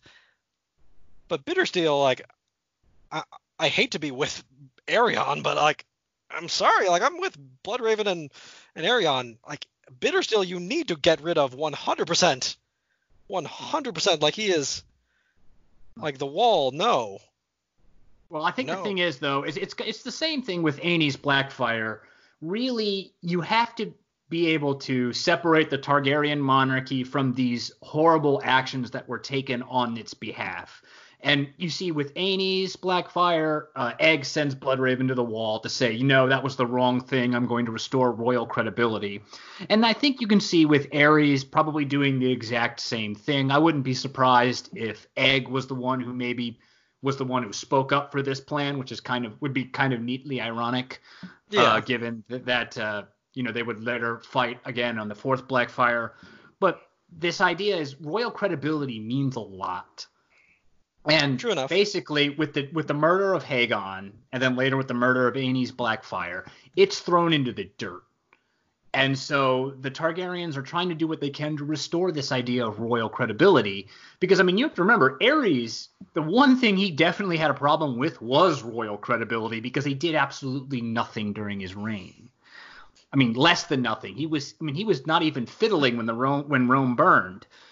He was just not doing anything. And so he has to know that on some level, restoring credibility. Now, like I said, it's entirely possible that Egg is the one that suggested this uh, plan, given what we saw with Aenys Blackfyre, but that's just a theory. So that, that that's a fun theory. I like that. And so we get into the third Blackfire Rebellion ends, and yeah, I can see that like it- it's an attempt to shore up credibility. Um, and so that's kind of a interesting point. Uh, Steven, you want to say a final word? Um, yeah, I mean, you know, in in some ways, um, you know, it, it it is the the the war that sort of sets the pattern because um you know you you have these sort of cycles of atrocity and reprisal essentially um but it also you can sort of see why things would go downhill from here that like you know from from now on you're gonna get fewer um fewer adherents in in part just through attrition right Mhm. you know eventually you know the sons and grandsons you know fade away and you know everyone sort of starts to wonder like you know is is this still worth it right? You know every time we do this you know it sucks. Yeah. you know we we don't we don't get anything out of this. Um, and you know eventually I, I you know this is something else that i'm sort of wondering is like at what point does is there too much cultural distance between the blackfyres and westeros? Like at, at what point do they stop being sort of credible leaders of the um you know of a westerosi polity and start becoming too Essosi to really function. You know, because certainly I think by the time that you get to the Ninepenny Kings, that's happened. That process. Yeah. Oh, yeah. By that point, have, yes. You know, concluded. Yeah, I mean, at that point, I mean, I think with Daemon the Third is the first one where he's never even born in Westeros. I don't believe. I don't believe Yeah. Daemon Daemon the Third is ever born in Westeros, and certainly Maelys by this point, he's lived and become a fully fledged adult entirely in Essos. Yeah. So someone's going to look to him and say he's not a Westerosi king. He's foreign.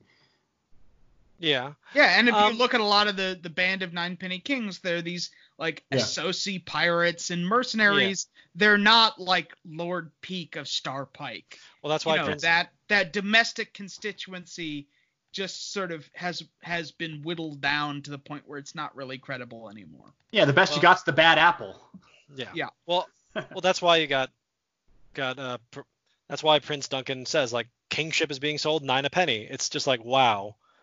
It's it's it's gotten that low, of that you you you really have become that much of just like blatant criminals now, by the end for the Blackfyre rebellions.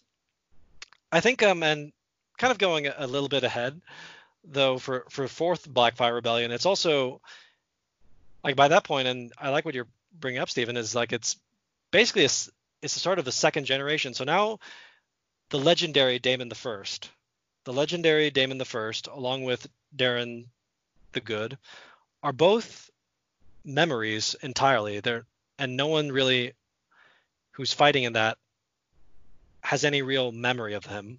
It's it's all eggs generation. It's Dunk and Egg. It's that generation who just kind of regard it a little bit more distantly and a bit more practically of like yeah well we've had two targaryen kings since Daeron the second. So it's pretty much yeah usurper or not we we're just used to it it's a little bit of that goes Yeah. into it but and i don't want to jump the gun too much yet I should I, I do want to talk a little bit about Maekar's reign, but like when it's also Egg's reign, he does all the right things. I, I feel and does all the makes all the right decisions to where to where the point that Daemon the Third lands, he has won over the people and the, and so they're already like, go away, we have a good king, go away.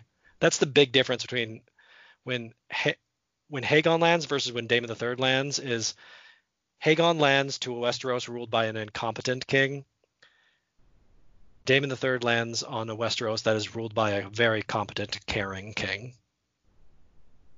Well, I mean, the also though didn't, uh, if I remember correctly, the fourth Blackfyre took place really after Maekar died, very soon after, a couple of years. Yeah. So yeah, you, you can see that a lot of it was also the strength of Maekar keeping the Blackfyres at bay. Then, it was Yes. like, then once the opportunity came, I think it was a couple of years because Westeros was in the middle of winter.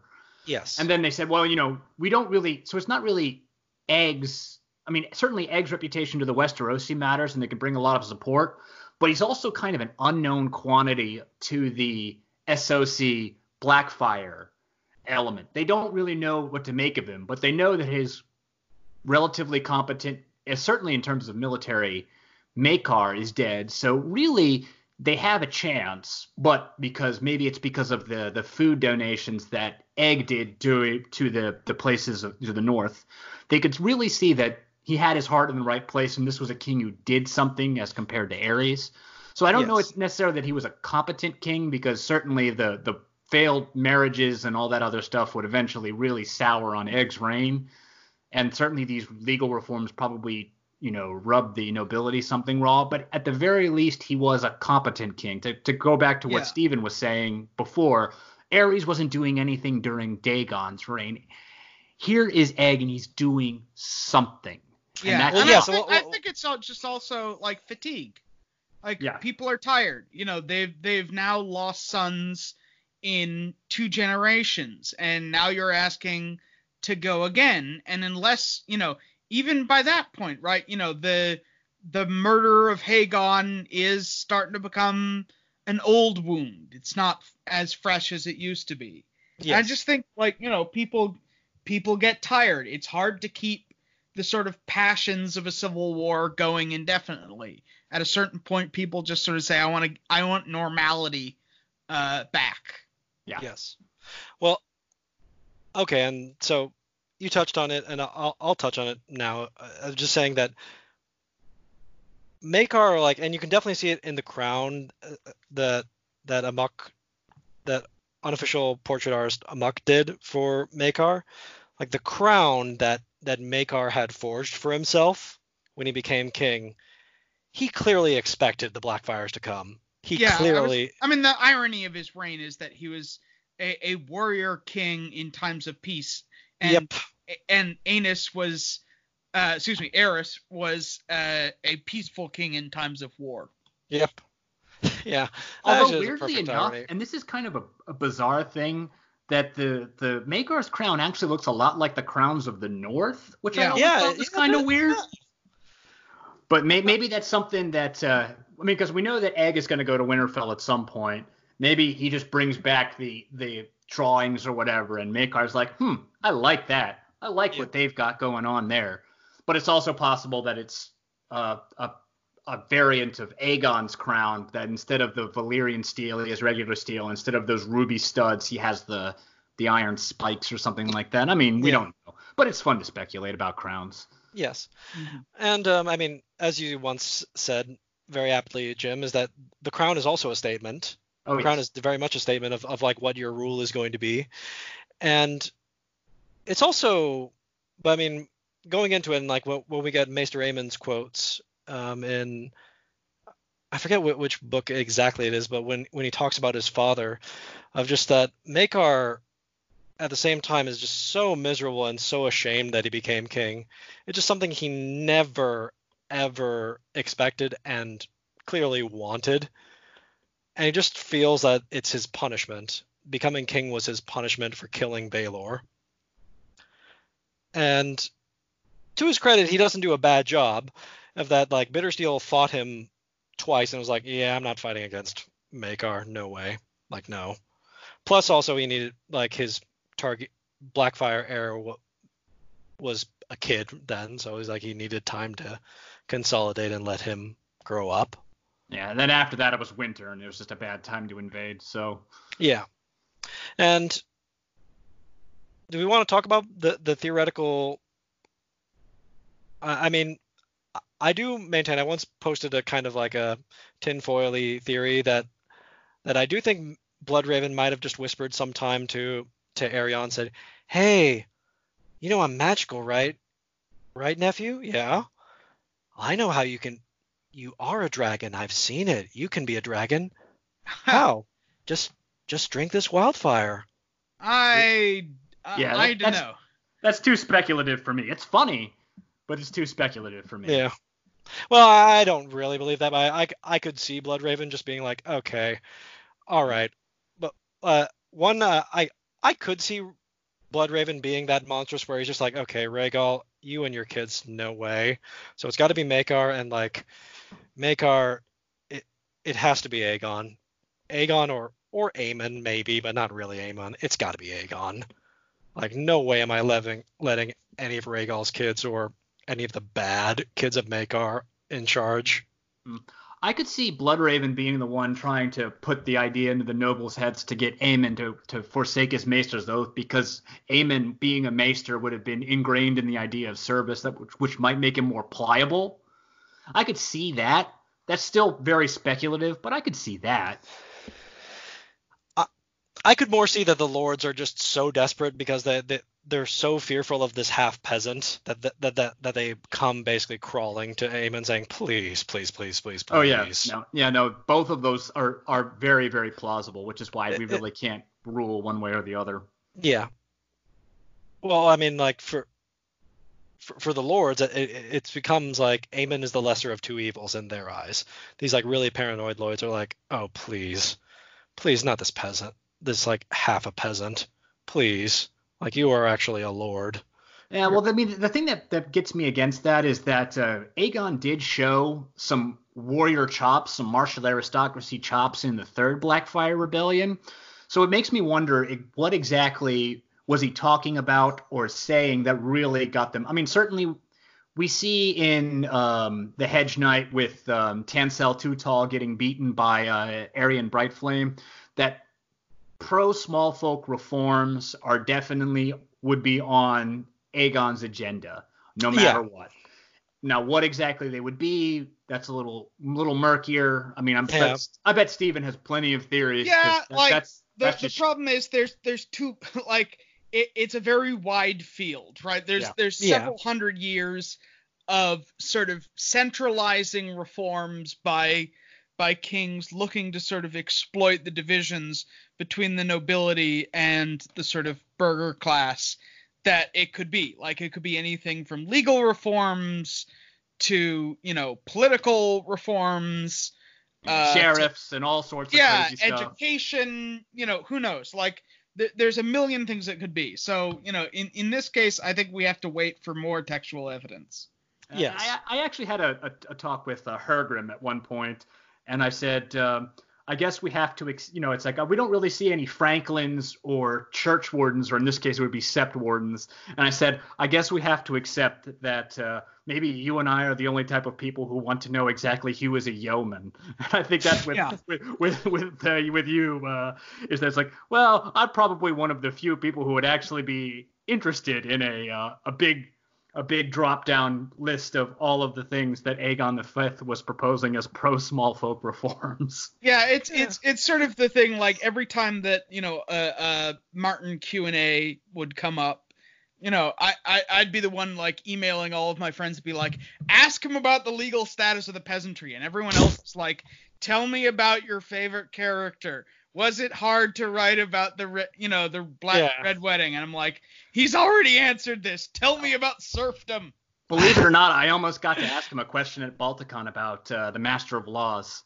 Oh, there's there's he called on the person next to me uh, who talked about the grateful dead which is a good question certainly. Yeah. C- certainly an, uh, not the same question that uh, is asked a thousand times.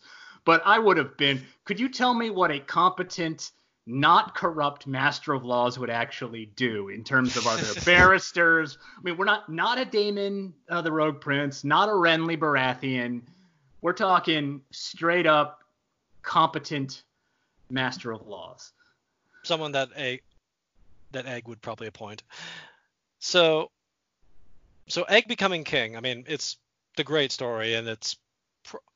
I my own theory is that he he might have started to come up with the idea when he was coming up with Ma- Ma- Maester Aemon's backstory. Is like, ooh, that sounds like a good story I want to tell. Well, I I think but, it's yeah. also like you know to the extent that he likes to do, you know, um, remixes and and you know deconstructions and reconstructions. It's like it is the sword and the stone. But oh yeah, one hundred percent, yeah. What what it, actually it, happens when you have uh, an heir to the throne come almost out of nowhere is that he's got no base of political support and he's going to face an unrelenting opposition from, you know, a warrior aristocracy that does not want to change anything. And I love talking about Egg as king and Egg is one of my favorite characters. And it's also, yeah, it's but in addition to that, it's it's going with the types of interpretations of Arthur that where Arthur is this reformer king of like what's it like when you try to be a reformer king and how much can you really get people behind it. Mm-hmm. And it's both a deconstruction, but it's also just a flat out new imagining of of Arthur, of if you go with the kind of the once in future king version of King Arthur, that kind of situation. Um, so uh, Steven, you you're you're heading out. Uh, want any final words on the Blackfyre era before you go? Uh, no, I think it's good. I uh, just want to say thank you for uh, having me on to uh, have this great conversation. It's always a pleasure, Steven. Take care. Bye bye. All right, have a good one.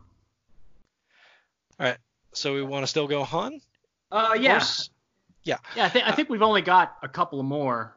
So yeah, let's let's talk a little bit. So I mean, we've talked before about this, but yeah, just and so well, we didn't talk about earlier with the fourth Blackfyre Rebellion, and so I think definitely his choice of of making those winter relief efforts for for the North and other places that really is an endearing moment of, of, getting the people's love of saying like okay this this king is awesome.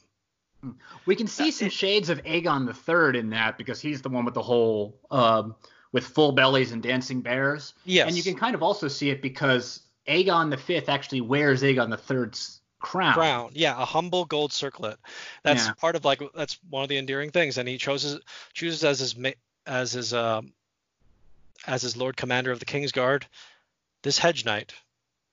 This I mean, I, humble hedge knight. Now that probably rankled the uh, aristocracy a little bit. But, oh, uh, one hundred percent, one hundred percent. But yes, in the, in the foundation of the King's Guard, there were hedge knights. There were. So I can see how maybe that they could smooth that could be smoothed over by saying, look, we're going back to the time of Aegon the First and Visenya founding the Kingsguard.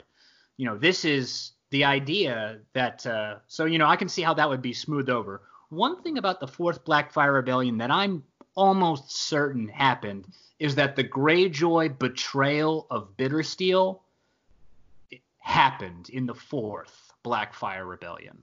Ah. Uh. Now, I think that's one of the reasons why the fourth became such kind of an abortive rebellion. Because certainly we it, see with Bittersteel, Bittersteel is not a bad commander. We see in the third. No, he he does no, a pretty no. good job, and he's able to really salvage the army from destruction in the first after the the losses at Redgrass.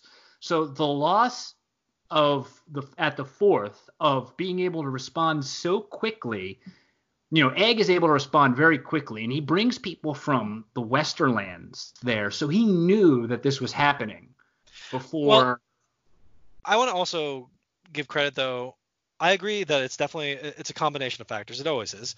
Is that it's also I think a little bit of of of what what Steven was touching on earlier. This is a moment of well, one okay, we we, we didn't we buried the lead, but yeah, but this rebellion 100% happens because of Bloodraven. This is 100% Bloodraven's fault. This one is indisputably Bloodraven's fault of that executing Aenys Blackfyre. That oh, yeah. is true Oh yeah. Red Wedding unforgivable and like that that Egg allowed Bloodraven to join the Night's Watch is incredibly kind. Incredibly kind because that is you breaking the the laws of hospitality, you breaking salt and bread. Yeah. Is well, just anathema to Westeros. That is like what the hell? Like even I'm pretty sure even the most hardened like anti Blackfyres are like, wait, what? Well, and, and at this point too, with with the Blackfyres, there is no possibility of peace because okay, Haegon is killed after surrendering his sword in captivity. That's abhorrent. But when we see with Aenys being lured over by Bloodraven to present his yeah. claim in council, a, that means it's no longer a pat. It's no longer a one-off. That could I mean if if Aerion, who is we all know isn't completely yeah. insane. I mean he he dies drinking yeah. wildfire. He's got a yep. screw loose. Yep. All right. Outside chance, someone might think, well, that was just a one-off. They probably won't, but outside chance, someone might think, well, that was just a one-off. Not with Aenys. This is a clear, planned, and methodical murder Yep. So they so the Blackfyres, any of Daemon's uh, sons or daughters or grandsons or whatever could Yeah. say, "This is what they do to us." Yeah. At this point, fighting the Blackfyre War, fighting the cause, is self-defense in a lot of ways. Mhm. We need to make sure that the Targaryens don't have strength that they can go and murder us whenever they feel like it. So, I mean, you this is absolutely, I mean, all if there were any doubters in Essos, maybe they had been gone native, maybe just the fire had dimmed up, dimmed by. I mean, Daemon the Blackfyre was this great great warrior, great ideal, but he's long in his in his grave at this point. He's a legend. Yeah. Yeah, he he's in. I mean, he's passing into myth. We don't even, you know, I'm the son of the person who even knew him, so maybe the fire isn't burning really hot for me. Yeah. But no, this happens. Oh no, no, no, no! I'm grabbing my sword. This is a this is a travesty that demands vengeance. But okay, and so and so this is a real good testing point for Aegon's rule. Yep. For Egg's rule. And this is a moment where I I liken it to Gulf War One. This is a, a war where everything that could go right goes right. This hmm. is just overwhelming forces just immediately get there, and Dunk chops off the head of Daemon the Third. Yeah. And just like that, the cause is lost. Yep. Like Bittersteel is still there, but Bittersteel is never gonna. He's Yeah. always been like a number two, at least officially. And just like that, there's a good fan theory out there. I've discussed it with Steven. Like this one fan, off of like based off of just titles that theoretical titles that Martin gave, that maybe Dunk may be spending some time in Essos. Oh, he is. No, And that's in the, and- the Knight of Seven Kingdoms. It even says that they're going to go to Essos. Yeah, and so that, and so he might meet Daemon, the young Prince Daemon the Third, Okay. and and even befriend him, and be, maybe like th- he could be a second egg, and th- and so it's that Hmm. Dunk's got to choose. I mean, I Egg could or cer- Daemon. yeah. I can certainly see that. I'm also 100% sure that uh, in the Dunk and Egg Tales with um, Haegon, I'm going. I'm very sure that Egg is actually really going to like Haegon. They're probably going to talk to each other in captivity for a little bit, so Oh. that so that when he dies, it it hurts that much harder. Yeah, well, yeah, and like the same thing with like Daemon the Third is like it would be nice to see some really, well, even like Daemon the Second wasn't really a bad guy. No, no, he he was. I mean, he was an idiot, but he wasn't a bad guy. I yeah, mean, he was a bit cocky he- and a bit, of a yeah, well, but yeah, I mean, who who isn't at intellectual aristocracy? But no, I mean, yeah, he went off. I mean, he went off completely. You know, I mean, he was not even firing from the hip at that point. I mean, he was really kind of winging it. But he wasn't a bad guy.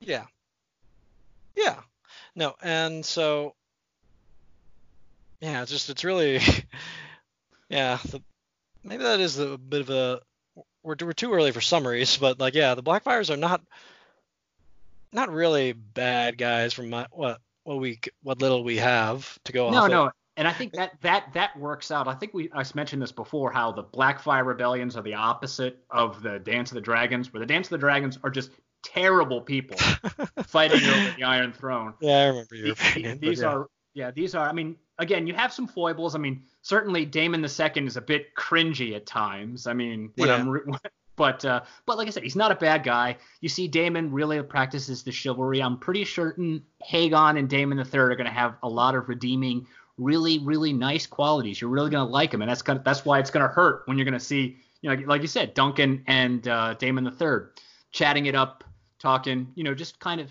say you know maybe he's just a really kind of down to earth guy. Mhm. And then just it's gonna it's gonna really gonna suck when I'm gonna be shoving my sword through your throat. Yep. And so Steven said it before, I'll say it right now, like this really is one it, it is the last time Bittersteel fights a Blackfyre rebellion. But this really should be the last Blackfyre rebellion.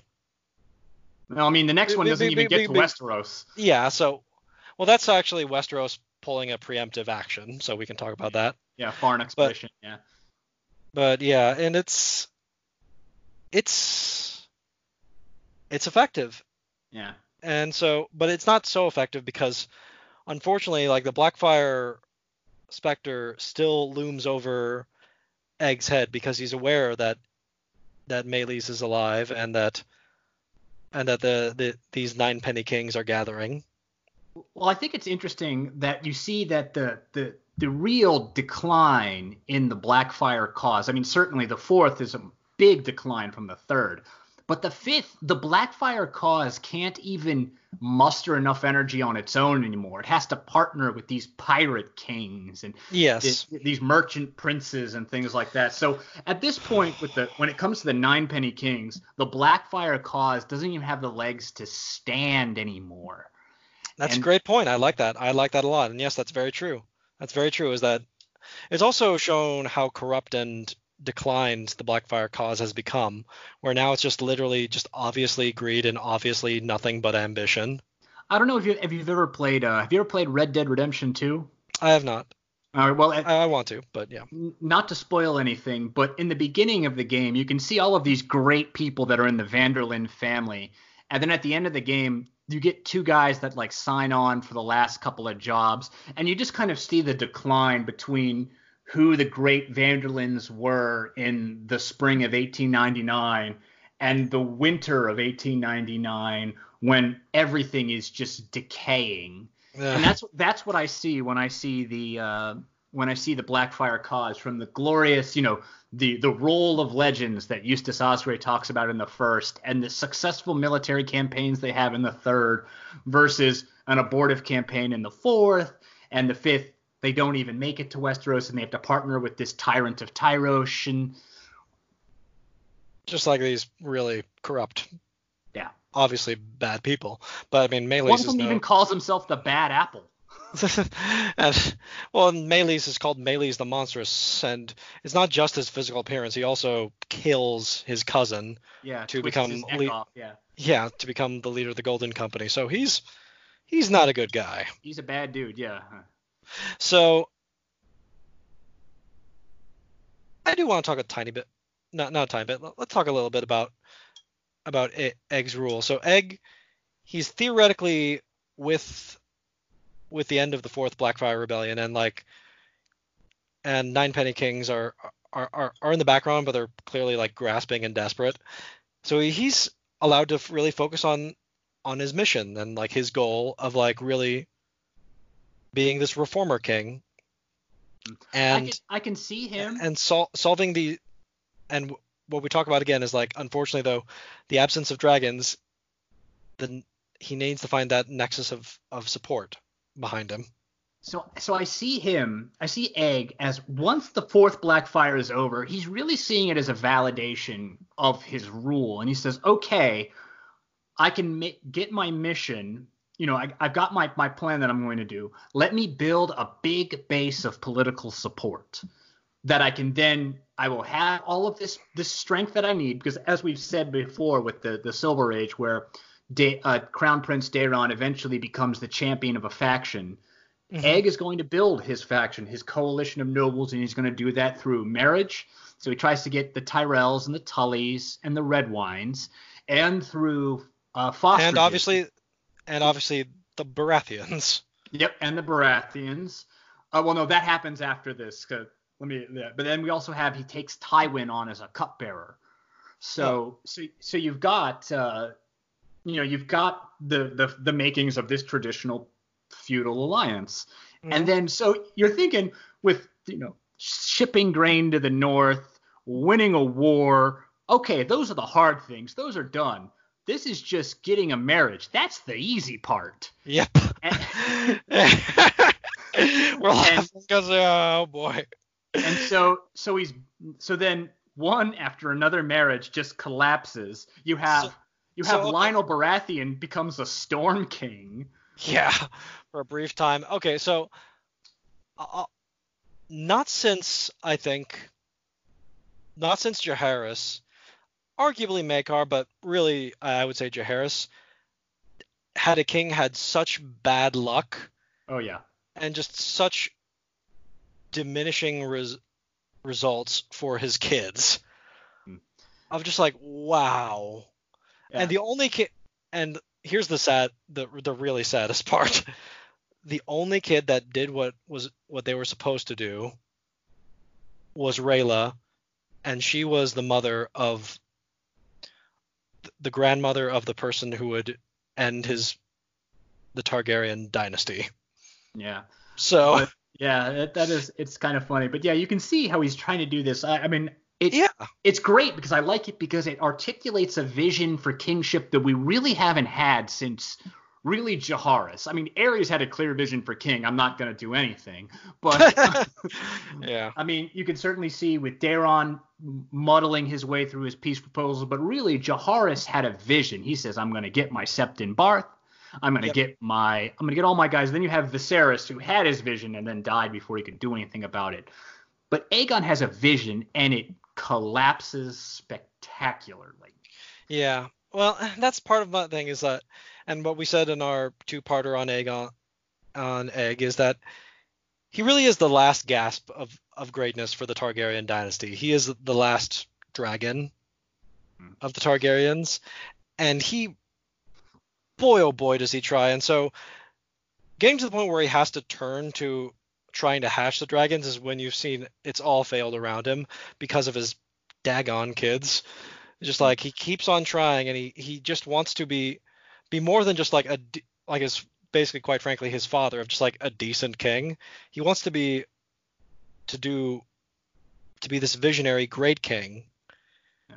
And just like the Well- lords are are, are dra- understandably dragging their heels, and his kids are just not being his allies, so he has to turn to, all right, maybe dragons. Okay, maybe dragons. Yeah, well, I mean, you can see it with this whole. I mean, we, this is the existential crisis of the monarchy we were talking about. They lost the dragons, so they tried to build something. They came up with this idea of building feudal alliances, but now the alliances failed. So now Aegon has to, has his existential crisis of the monarchy again. So he reaches back to the thing that was more powerful Yeah. than the dynastic alliance, which was the dragons. Now, it's a pity that Steven left because he has a great theory on Summerhall. We, we we've discussed it before. We can Oh, talk okay. about it now. We, we we've had it, him on before to talk about it. So yeah, I Uh. love Steven's theory, and we'll say it right now. That is Steven's theory is total war with the human heart. Mhm. It is 100% war with the human heart. It is how do you hatch a dragon? How did Dany hatch a dragon? Mm. Blood for blood.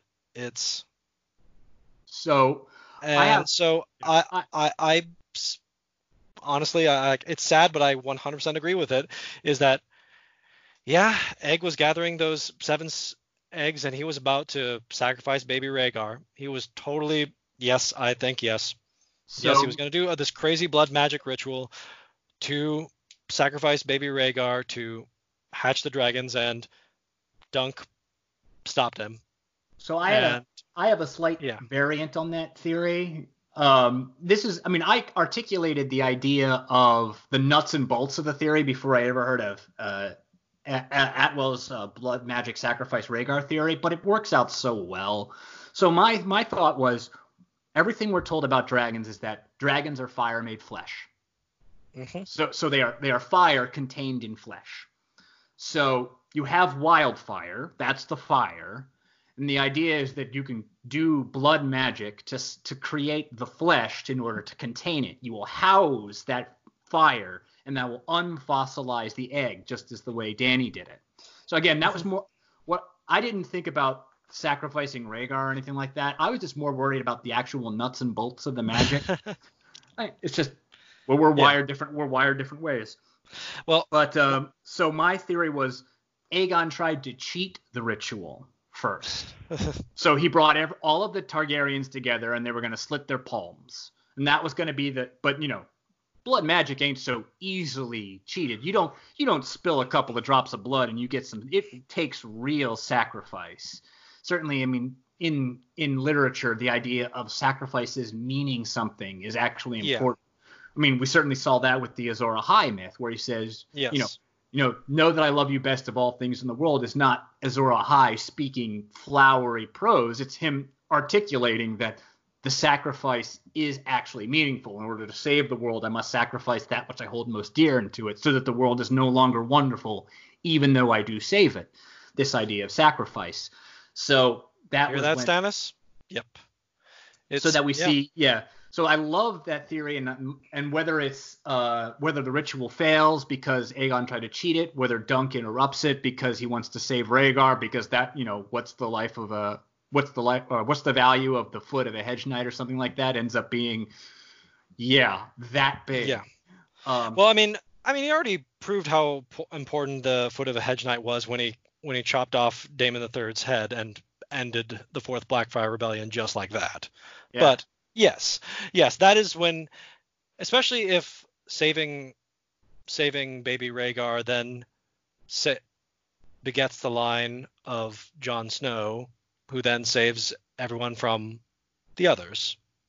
well, i mean Well, that- maybe. that- that's the yeah the weird vagaries of fate and and Yep. that that sort of thing and then you have but you mean you have so many other contributing factors that you can't really say that you know for want of you know for want of a hedge knight's foot the entire Yeah. world falls to the others you can't really say that Yeah. um but you know it's just, it's just interesting and so you see where this again going back because i mean that was the original thing about this entire series was the existential crisis of the monarchy following the death of the dragons and then you can see where this existential crisis comes again in aegon going back to the dragons but that age is lost it's Yep. just like saying you can't go home again with Yeah. the, with the, with the aegon the fifth monarchy is that you can't go home again. The dragons are gone. They're not going to come back for another what, uh, 50, 60 some years. Yeah.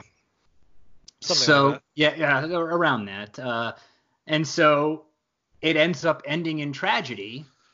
And I mean, I know we're going to talk a little bit when Yeah. we go into the next episode. We can really talk about what Summerhall meant to the the king or the the various nobles of Westeros.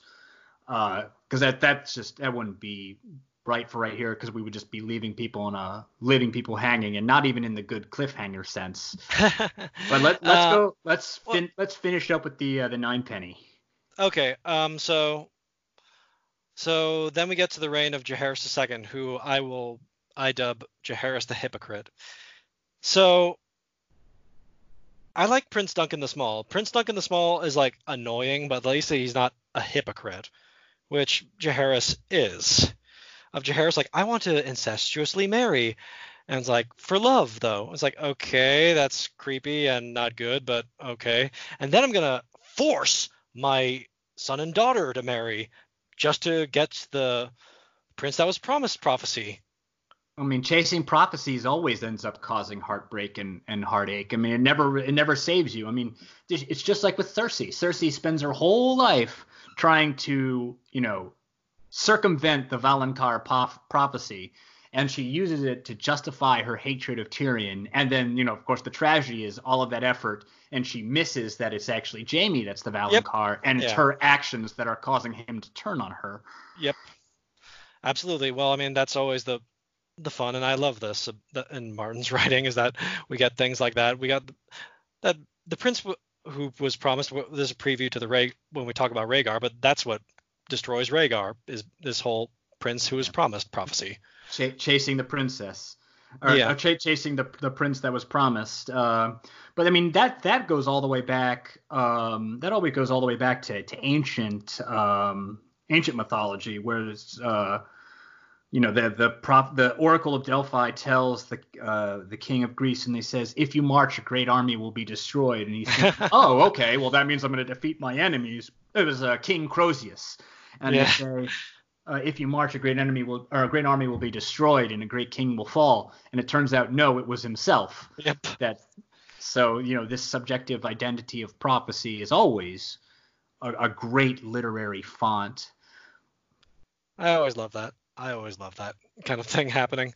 Yeah, Of but I E- will Oedi- give Oedipus of trying to so desperately avoid his fate, he causes his fate. It's Yeah. always good. there's a saying you, you often meet your fate on the road, road you take to avoid it.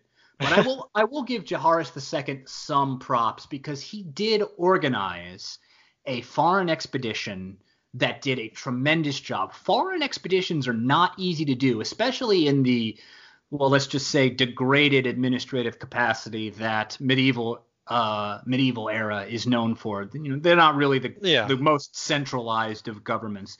So organizing Um, a foreign expedition that comes from so many regions to successfully prosecute a landing on foreign soil and defeating a, an army as experienced as the Golden Company is not bad. And he was even willing to, to go on campaign himself. Now, his delicate constitution meant that he was not going to To.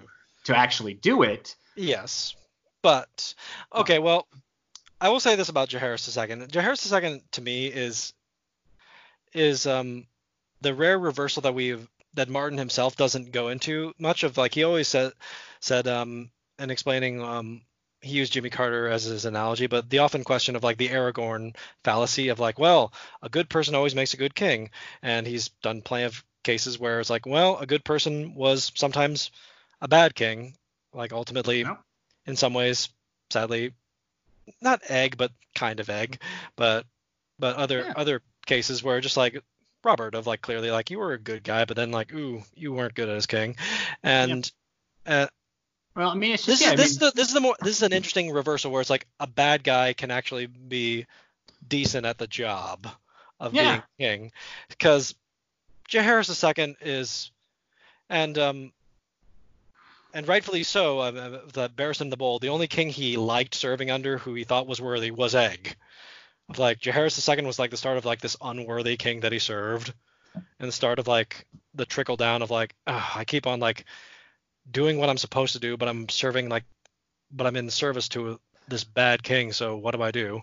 well, Barristan was never actually didn't actually serve under. He wasn't King's Yeah. Guard, but he but he did like, yeah, I mean, yeah, he. but he was a fought- I mean, knight. but yes, Yeah, he was a knight, but yeah, I mean, and even Jaehaerys II, because he was named as the king, as a king's guard uh, after the War of the Nine Penny Kings, and then it's only maybe a year or two before Jaehaerys II kicks it. So, I mean, I could see just not really. I mean, certainly, you know, he there was a lot of in, there was weakness at the top, certainly, but I mean, I, I would wonder. I think that maybe Jaehaerys II just really wasn't just didn't do much of anything that he wouldn't be really be seen as a uh, as as kind of in anything. You would have been just a blip on the radar, really. Yeah, well, I mean, credit where credit is due, and is that he he wants to like say like no, this Blackfyre plague is ending now. Yeah. Like I'm not even gonna let them be a chance. I'm I'm gonna end it now. So he goes for a preemptive war, and you called it a successful foreign expedition.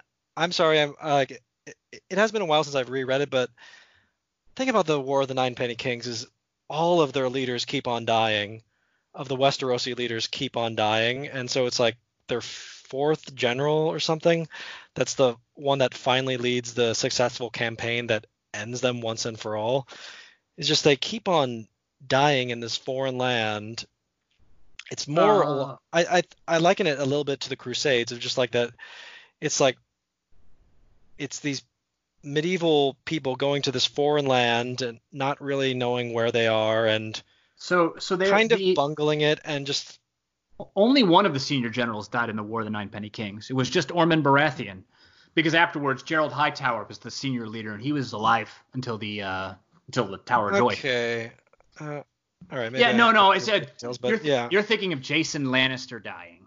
yeah, yeah. Okay, that, so, that's yeah. I mean, cer- certainly some people some people die, but I mean, let's be honest. I mean, we hear with the the broken man speech and stuff like that.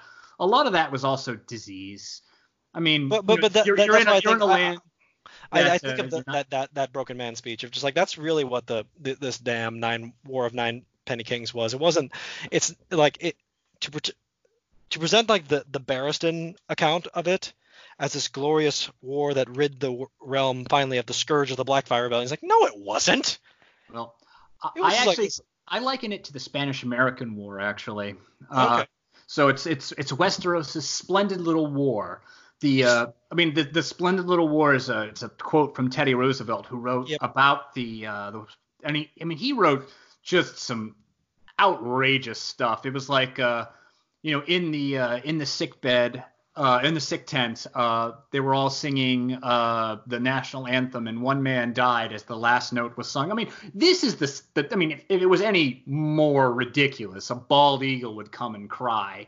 Like the, yeah. Well, it was an absolutely ridiculous thing. But this idea of this uh, the splendid little war is there was a thing that did happen was a lot of north south reconciliation did happen in the war and the, the war Spanish American War happened uh, uh, right before the uh, the beginning of the 20th century so about 30 years after the Civil, Civil War. War. Yep. and so you could see a lot. I mean, there was actually a, a Southern general was one of the leaders, and um, uh, during the uh, uh, during the Spanish American War, so you can kind of see with the the bonds that were formed in the uh, in Westeros during that. Uh, with you have you know Baelish's father getting in good with Hoster Tully, and you have all of these different people coming together and th- these would be people you never meet you never meet. I mean you know a northman would never meet a dornishman just because of the sheer geography of it unless one of them was on a trip somewhere.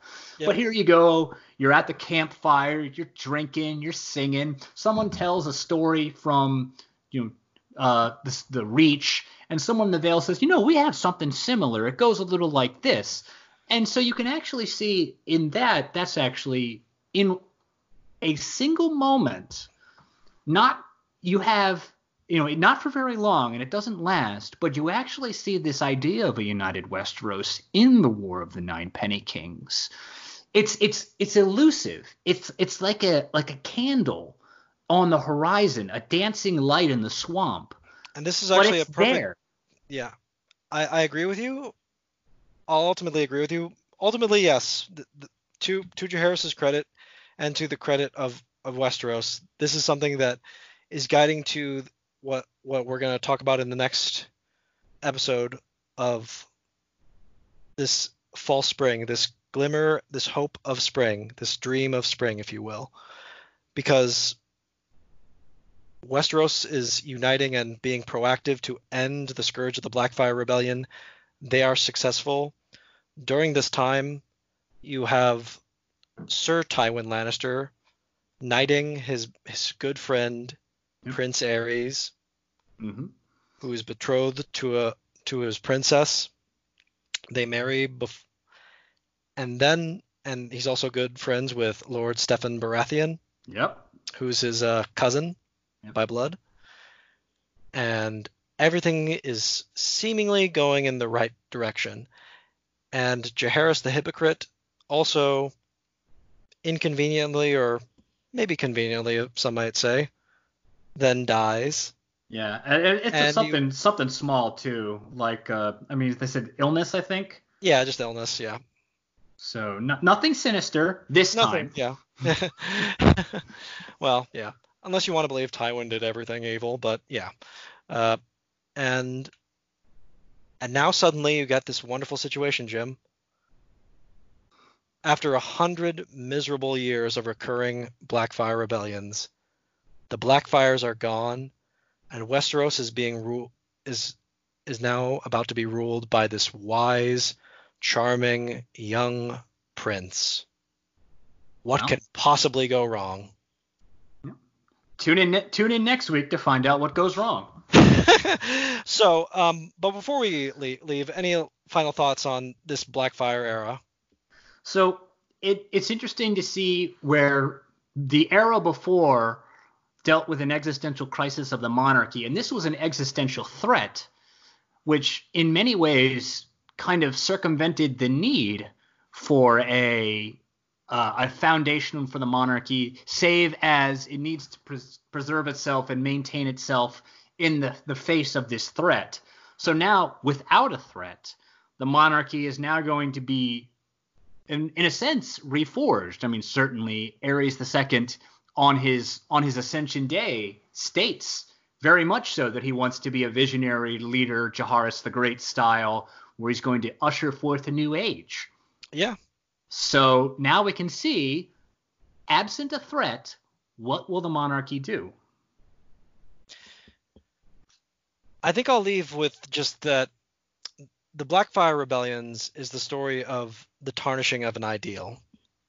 It is the ideal of of Daemon of of theoretically this wronged usurp of this wrongfully usurped king pursuing his right failing and then this noble idea being pursued time and time again and each time it diminishes until by the end it's become this parody of itself with the nine penny kings where it's where literally the blackfyre heir is a monster and he's allied himself with clear thugs and you also get a case of of that civil war is bred by by incompetence and that you when you have a, an effective king